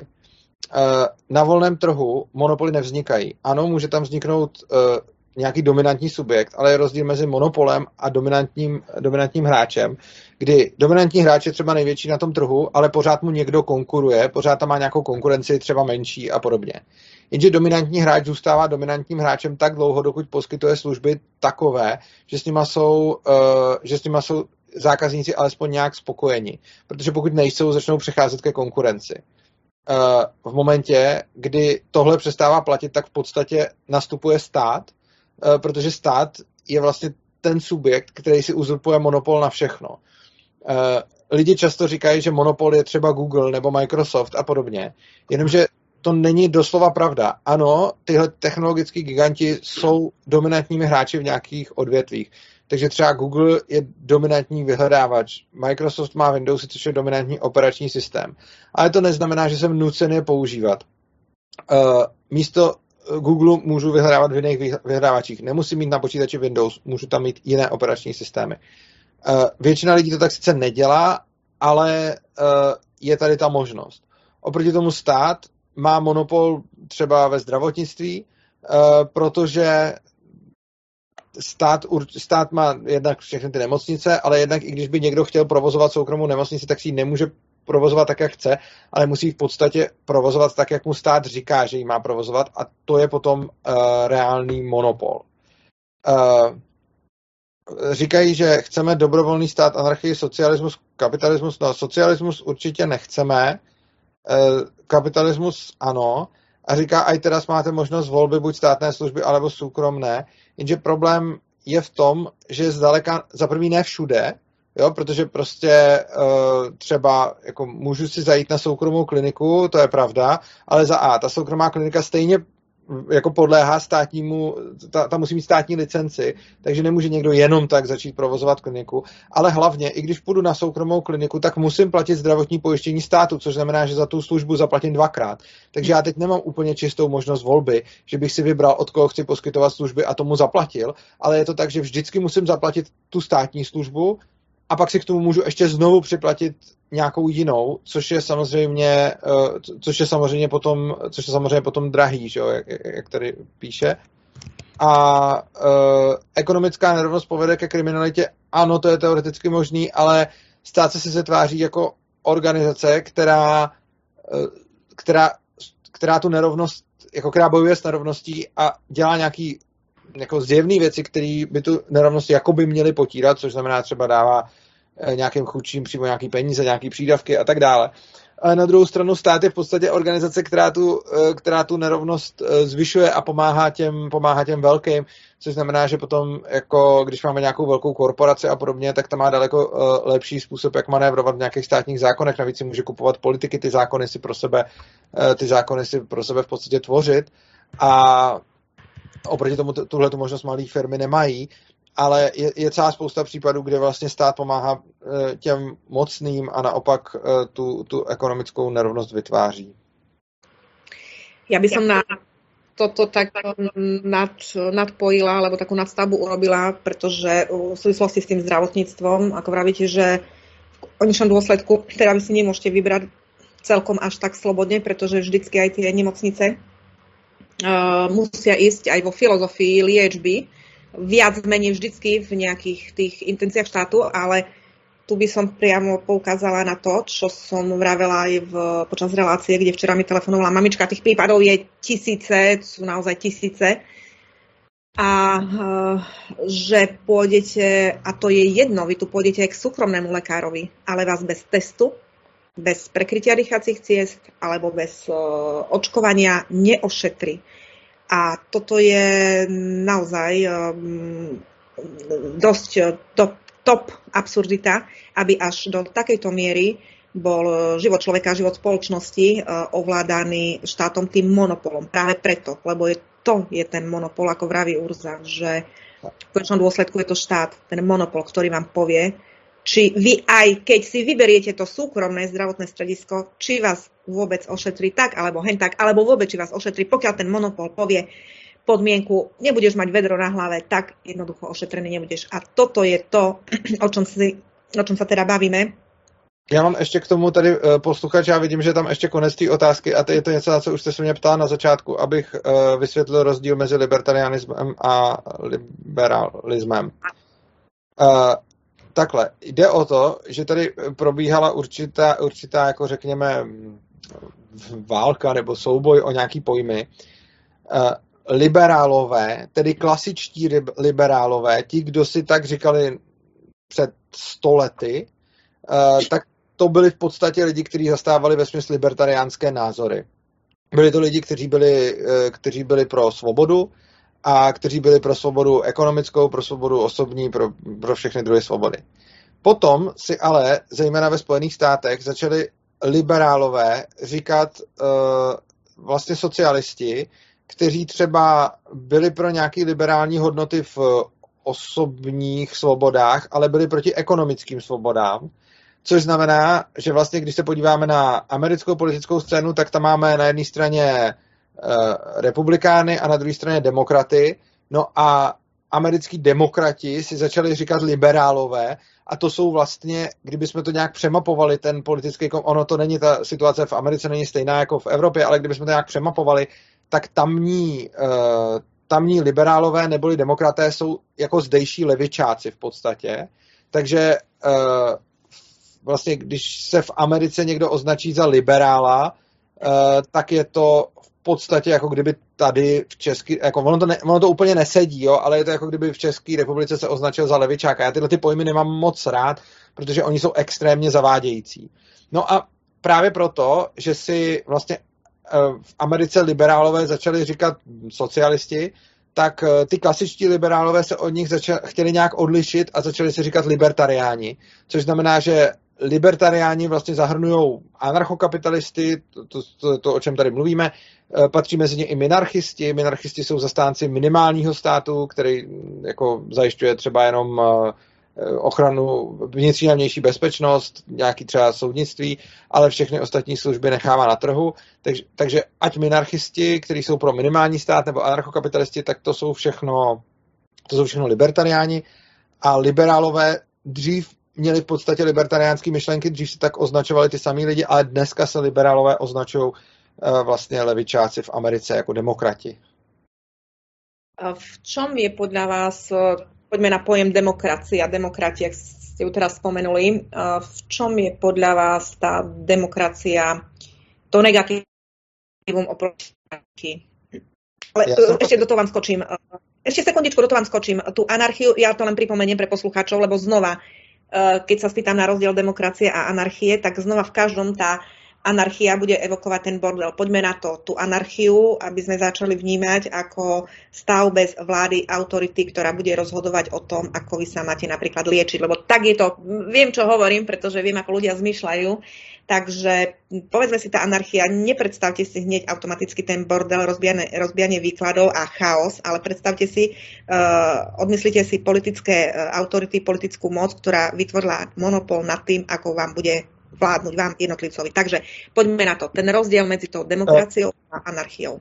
Takhle. Demokracie, já začnu trošku ze široka ohledně té demokracie. Demokracie je pojem, který je v podstatě v dnešní společnosti absolutně zbošťován a je to zase důsledkem toho vzdělávacího systému, o které jsme mluvili.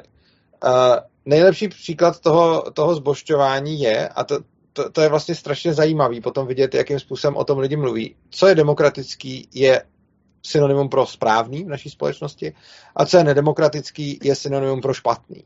Můžeme to vidět na tom, když třeba jeden politik eh, nadává druhýmu, že se chová nedemokraticky, i v situacích, které absolutně s demokracií nijak nesouvisí. Jasně, kdyby ten politik chtěl třeba zrušit volby, tak to je zjevně nedemokratický, protože demokracie je o tom, že většina nějakým způsobem rozhoduje.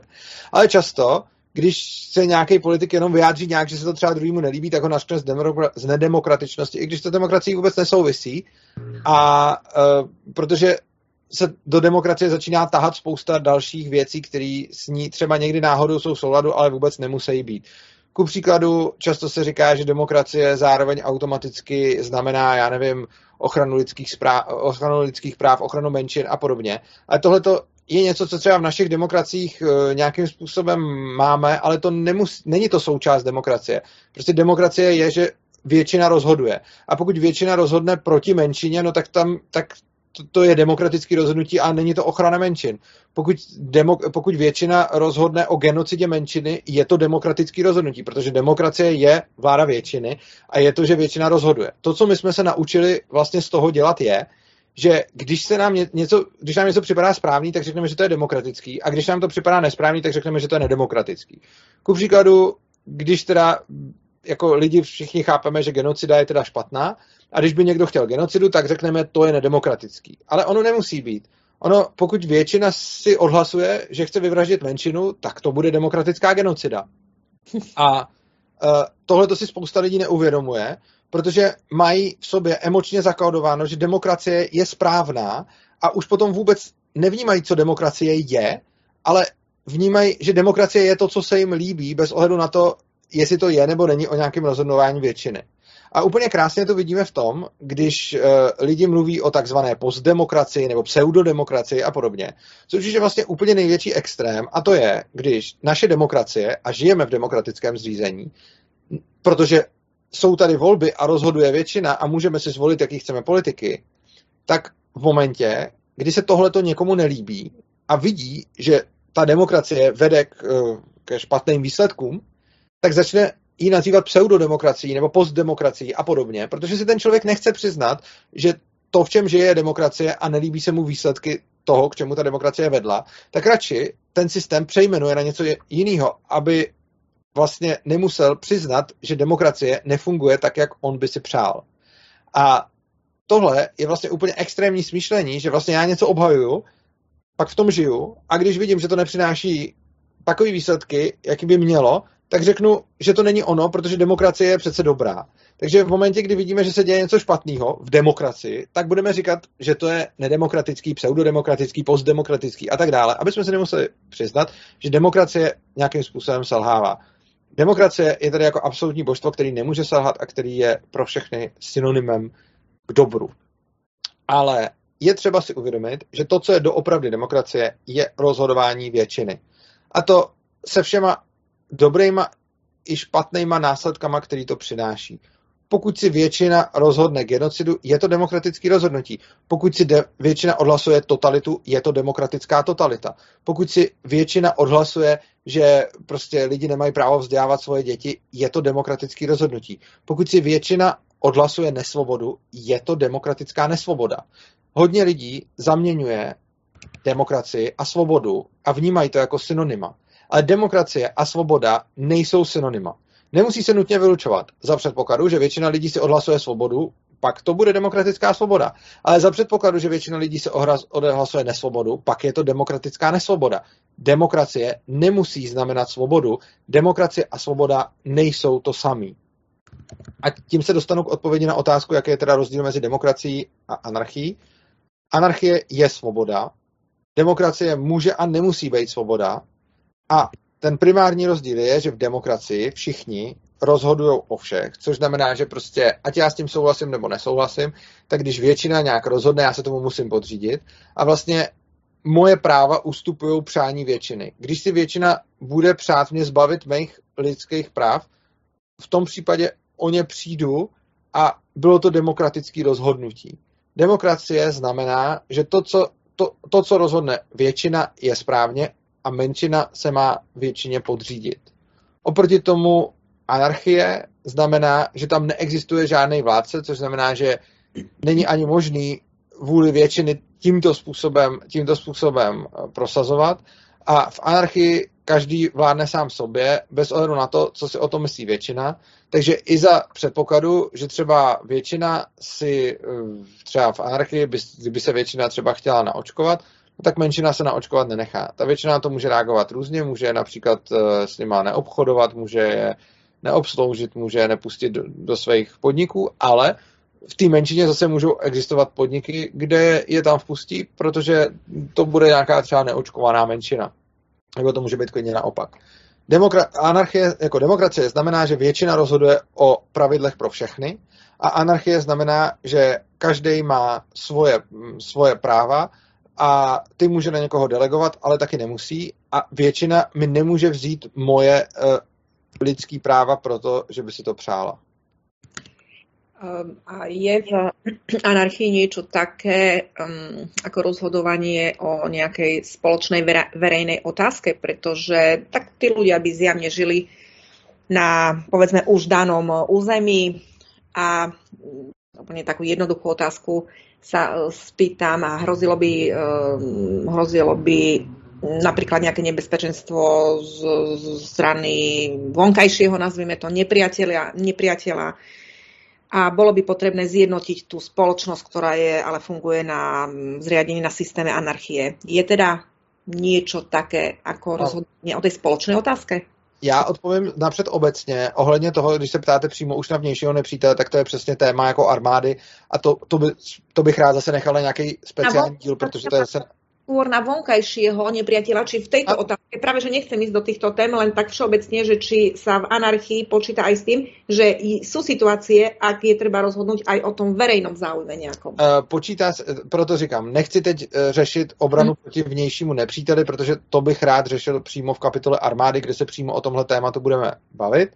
Ale co se týče toho, že existují nějaké jako v úzovkách veřejný zájmy, pak ano, ale je potřeba si uvědomit, že to veřejný zájem je nějaká agregace zájmu těch jednotlivých lidí a není nic jako veřejný zájem odtržen od těch lidí. A o všech těchto těch věcech je možno rozhodovat i decentralizovaně. A zase jakým konkrétním způsobem, to bychom si potom uh, řekli v těch jednotlivých dílech. Ale jako ano, anarchie samozřejmě počítá s tím, že jsou nějaký zájmy, který vlastně jednotlivec si není schopen, uh, řekněme, jako obstarat a že prostě jednotlivec si nemůže obstarat všechny jako potřeby a zájmy, který má a že některé zájmy zahrnují těch jednotlivců víc, až potažmo třeba skoro všechny, nebo jako téměř celou společnost. A samozřejmě anarchie má způsoby, jak v těchto otázkách rozhodovat, eh, podle anarchokapitalistů tyhle ty způsoby jsou vlastně, spočívají v decentralizované společnosti, v oboustranné dobrovolnosti, ve volném trhu a kapitalismu. A jak by se to potom řešilo v těch jednotlivých odvětví, to bychom si potom ukázali v těch, eh, v těch dalších eh, dílech, eh, kde, kde, kde se o tom budeme bavit. Ale principiálně ano, anarchie má nějaké, řekněme, jako, anarchie má mechanismy, jako rozhodovat o záležitostech, které jsou větší, které jsou nad rámec jednotlivce.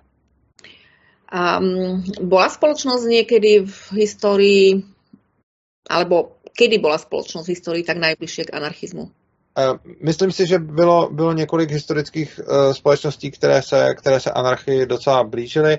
Byly to například Spojené státy v období kolonizace, uh, byl to středověký Island, respektive úplně jako téměř plně anarchistický byl vlastně od svého objevení až do té doby, než tam přišli dánové, ale vlastně i když tam přišli dánové, tak uh, jim, ta, tak, tak jim uh, ty islandské kmeny jenom prostě platili za to, že je nevyhubí, ale vnitřně si tam stejně svoje právo a podobně organizovali sami.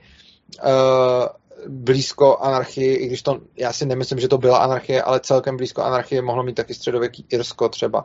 A v dnešní době máme nějaká třeba města v Indii, kde třeba po tu municipalitu náleží jenom 5% toho města a celý zbytek těch měst je mm, vystaven nějakými developery a ti developeři, a to město tam v těch oblastech, kde to vystavili ty developeři, tak tam nezajišťuje ani uh, třeba bezpečnost a podobně a ty developeři tam sami zajišťují svoji ochranku, zajišťují tam těm lidem všechny služby a uh, ti lidi tam vlastně žijí na základě nějaký, jako, nějaké oboustranné dobrovolných smluv, kdy jako teoreticky tam sice platí jako indický zákony, ale v praxi to město třeba má jako pod, pod tou municipalitou třeba 5% svojí rozlohy a 95% tam vlastně veškeré služby uh, poskytujou, poskytujou soukromníci na, na, na soukromí bázi. A uh, tohle město, jako vy minimálně o jednom, ale bude jich tam pravděpodobně víc, ale tohleto město rozhodně se tam eh, stěhují obyvatele a eh, jako jsou tam spokojení, protože to město neustále roste a oproti těm ostatním se mu jako výrazně narůstá populace, protože se tam, protože se tam ty lidi přestěhovávají, protože radši chtějí žít uh, pod, jako radši chtějí žít někde tam, kde se o ně nějakým způsobem starají ty developeři a nějakým způsobem si tam konkurují, než aby jim tyhle ty služby zajišťoval, zajišťoval stát. No a ak sa niekomu, lebo je veľa ľudí, ktorým sa táto myšlienka určite páči, pretože znova zopakujem, v dnešnej dobe mám každý teda takú tendenciu uniku spod, tej, spod toho štátu, pretože jeho naozaj už, štátu je už strašne veľa a už to aj a akého dobrého jedla, keď sa človek preje, tak je mu z toho zle. Takže ľudia hľadajú cestu, ale pýtajú sa ako. Uh, Čiže ako vy vidíte, že by bolo možné, samozrejme s kokovou terapiou sa veci ani nie je dobré riešiť, ani nedajú riešiť, ale čo je cesta, aby postupne sme sa začali približovať alebo teda vychádzať, odchádzať z tohto nezdravého systému a týmto nejakým smerom. Ako na to? To je taká praktická otázka. Ano, to je, to, to je skvělá otázka a myslím si, že je hodně důležité, aby to zaznělo. Já než na ní odpovím, tak bych si ještě dovolil říct, jakým způsobem určitě ne.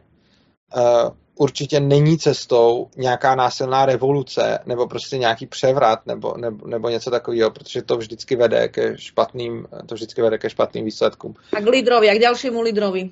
Ano, přesně tak. V momentě, kdy někdo udělá nějakou revoluci, nějaký převrat a potlačí vlastně lidi jako násilím a něco jim vnutí, tak eh, potom vlastně musí investovat všechno, co má do ochrany téhle svojí revoluce a stane se z něj vlastně nový, nový tyran, takže tudy, tudy to rozhodně nejde.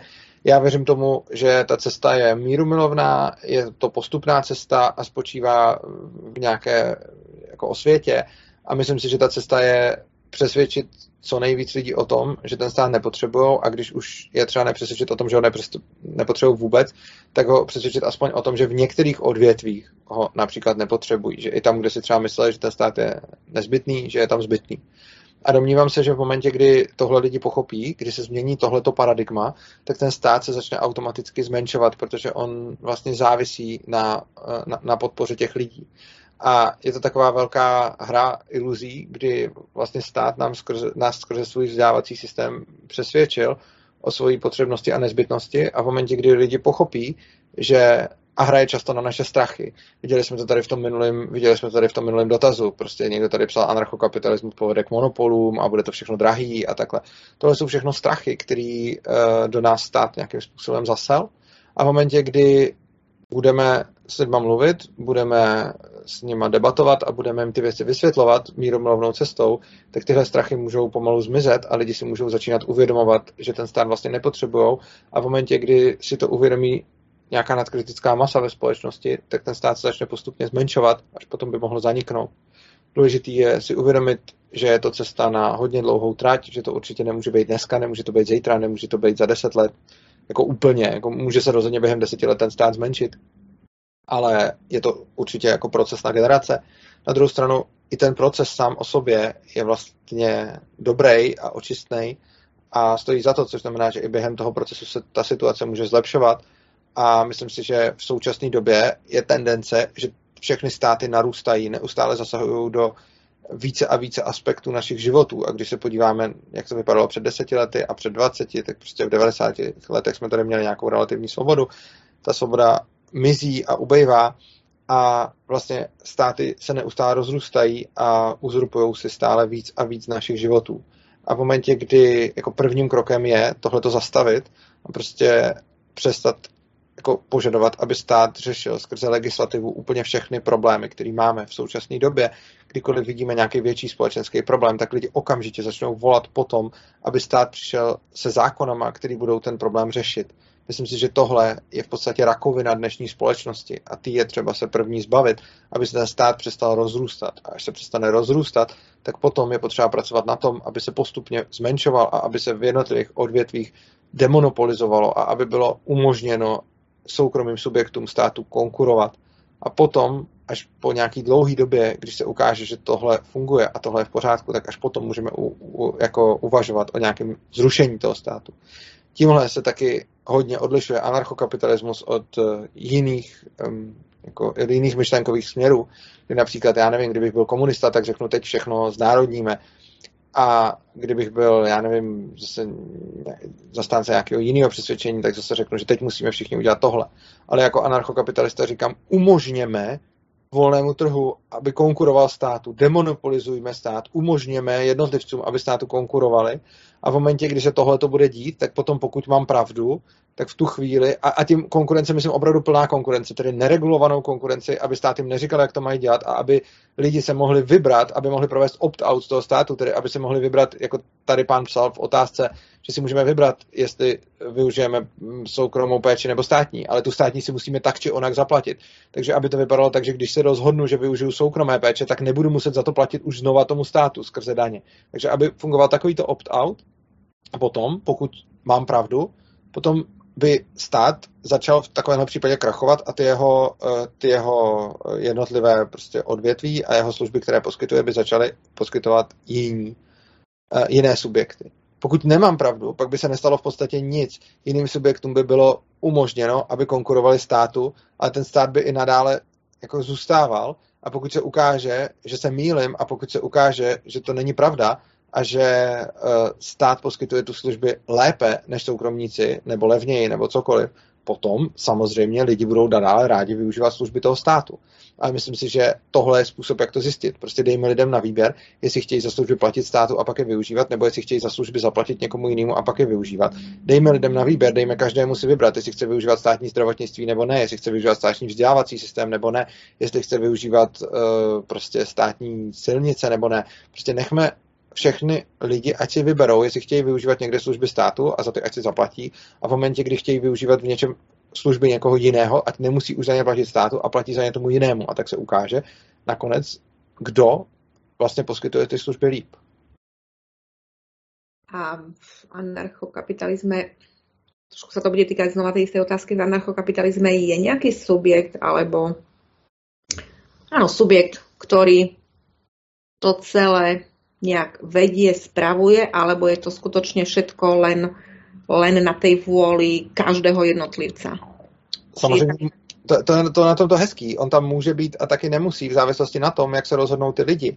Ono prostě, já nevěřím tomu, že existuje nějaká optimální velikost subjektů, eh, v rámci kterých se má provozovat, já nevím, zdravotnictví a školství a podobně. A teď je svět rozdělen na národní státy a každý ten stát si zpravuje to odvětví. Ale já si nemyslím, že existuje nějaká správná jednotná velikost, která zároveň platí pro všechny odvětví. Budou určitě subjekty nějaké velikosti ve školství, budou subjekty nějaké velikosti ve zdravotnictví, budou subjekty nějaké velikosti v zajišťování bezpečnosti, budou nějaké velikosti v soudnictví a tak dále. A myslím si, že právě ten volný trh ukáže, jaká velikost těch subjektů je pro každý to odvětví optimální. A, a, moja otázka je, či niek- a moja otázka je, či niekto, kto to celé potom v istom, z istého pohľadu pre isté potreby skoordinuje, spojí, či je tam no teda to, na, to na, na vrchu. Ano, na tu otázku já odpovídám. Může se stát, že ano, pokud je to to, co si budou lidi přát a pokud je to to, co se ukáže jako efektivní. V momentě, kdy se v nějakém oboru ukáže, že je to efektivní propojovat třeba s jinými obory, pak ano. Ale ono přesně, v momentě, kdy nějaká firma bude zároveň provozovat eh, zdravotnictví a zároveň školství a bude úspěšná, pak budou tyhle její, pak to bude propojený. Pokud taková firma úspěšná nebude a vytlačí z trhu firmy, které provozují třeba jenom zdravotnictví anebo jenom školství, pak to propojený nebude. Jinými slovy, to propojení bude záviset na tom, jak je to efektivnější, protože různí lidé to budou zkoušet hodně decentralizovaně, jiní to budou zkoušet méně decentralizovaně a nakonec se ukáže, kdo z nich je vlastně úspěšnější. A ten úspěšnější, ten, kdo poskytuje lepší služby nebo levnější služby, eh, nebo prostě ten, komu lidi svěří svoji důvěru, tak ten buď bude nebo nebude nějakým způsobem zastřešován. Ale rozhodně není pravda, jako rozhodně neplatí, že by v, v anarchistické společnosti z principu musela být nějaká svrchovaná autorita. To tam právě není. Ale v nějakých odvětvích se může stát, že se ukáže, že to lidem tak vyhovuje a v takovém případě tam nějaké zastřešení být může, ale zase pouze na bázi dobrovolnosti a nikdo nesmí být nucen uh, se toho účastnit. No a tu sa potom stále, stále vynára tá istá odpoveď a mne to dáva stále tú istú otázku a tak sa aj na záver opýtam, či, či som to správne teda aj ja pochopila že, lebo vynorí sa teda otázka, že dobre, ale tak potom v konečnom dôsledku znova sa dostaneme do nejakej organizácie štátu. A tu by som ja dodala, teda či to správne chápem, že nazvieme to ako chceme, ale nie je to ten monopol, povinný monopol toho, koho ja mám platiť, ale znova si vyberiem, že iba sa ja dobrovoľne rozhodnem, či do tej organizácie vstúpim, nevstúpim, budem využívať jej služby a budem jej za to platiť, alebo nebudem a nezapojím sa do toho. Toto ja tam vnímam ako ťažiskový rozdiel medzi ano. tým. To jste pochopila naprosto přesně a vystihla jste tu podstatu toho. Přesně tak to je. Ten rozdíl mezi anarchií a mezi tím, co tu máme teď, nemusí být v praktickém provedení těch služeb nebo té organizace. Ten je v té dobrovolnosti. Což znamená, že zatímco ve státu se musím účastnit mnoha státních projektů, musím za ně platit a musím jich být účastníkem a musím to dělat tímto způsobem, tak v anarchii nemusím. V anarchii mám tu volbu, kdy to tak může být a nemusí a e, je rozhodně lepší způsob, když jako on i v anarchii může vzniknout nějaký subjekt, který bude obrovský spoustě lidí zajišťovat nějakou službu. Pokud se prostě třeba zjistí, že já nevím, sociální pojištění nebo něco takového vyžaduje obrovské subjekty a že je to prostě výhodný, tak je možný, že tam bude nějaký takhle obrovský subjekt, v podstatě tak velký třeba jako je stát, nebo skoro tak velký. Ale ono je to v pořádku, pokud mají lidi volbu, pokud se toho nemusí účastnit. A i když se jich 95% bude účastnit a budou si u toho subjektu platit třeba sociální pojištění nebo já nevím, cokoliv, eh, tak je to v pořádku, i když je to takhle velký, ale ta podstata je, že ty lidi mají možnost volby, zatímco dneska ji nemají. Takže přesně jak jste říkala, jde o tu demonopolizaci a ne o to, jaká bude konkrétní potom podoba poskytovatelů těch služeb. No tak uh, fajn, ja už sa teším na tie konkrétne odvetvia, neviem to inak nazvať, do ktorých sa teda dostaneme a postupne by sme si rozobrali, ako by to v čom asi fungovalo. No a na záver asi by som tam dala do toho takú svoju myšlienku a posledné slovo nechám vám, že aj keď e, ideál samozrejme nikdy nedosiahneme, pretože sa nedá na tejto zemi dosiahnuť ideál, tak e, snažme sa aspoň približovať k tej dokonalosti a takto nejak fungovať. Takže toľko za mňa a nechám to posledné slovo o anarchii a anarchiu na vás. Já vám děkuji, já souhlasím s tím, co jste řekla. A přesně tak si myslím, že je dobrý se o těch věcech bavit, je důležitý vést o těch věcech eh, veřejnou diskuzi. Taky se těším na ty, na ty další díly, kde můžeme pak rozebírat ty, ta jednotlivá odvětví. A děkuji moc posluchačům za to, že si to poslechli. Děkuji moc všem, kdo poslouchali až sem. Děkuji moc všem, kdo se nad tím zamyslí, protože se domnívám, že jako cestou k tomu, jak změnit společnost, není něco někomu násilím nebo i třeba politickým násilím nařizovat, ale myslím, že tou cestou je dialog a tou cestou je mírumilovná kooperace a spolupráce. A myslím si, že je zásadní, aby jsme tenhle dialog všichni vedli, aby jsme se toho všichni účastnili, aby jsme uh, říkali naše názory. Takže já budu moc rád, když posluchači budou tomu, co říkám, oponovat, když nad tím budou přemýšlet, když to podrobí kritickému myšlení a budu rád, když tohle to budu dělat u každého dílu. Doufám, že sem bude chodit třeba i víc otázek, a to i kritických otázek nebo kritických připomínek, protože si myslím, že právě veřejný dialog je naprostý základ k tomu, aby se mohlo něco změnit, protože nemyslím si, že změnit společnost k lepšímu lze mečem, myslím si, že to lze daleko lépe slovem. A skutkem, činem. A spôsobom, akým budeme žiť a ako ano. budeme svoje deti vychovávať. Ano, pri tom pristavím. Takže veľmi pekne ďakujem vám, Urzo, za dnešný, dnešnú reláciu a s poslucháčmi sa počujeme aj v ďalších reláciách a my dvaja sa určite ešte spojíme po skončení relácie. Takže krásny deň. Já také moc děkuji, mějte se krásně, děkuji vám za, za pozvání do pořadu a děkuji všem posluchačům za pozornost. Mějte se krásně a mějte se rádi.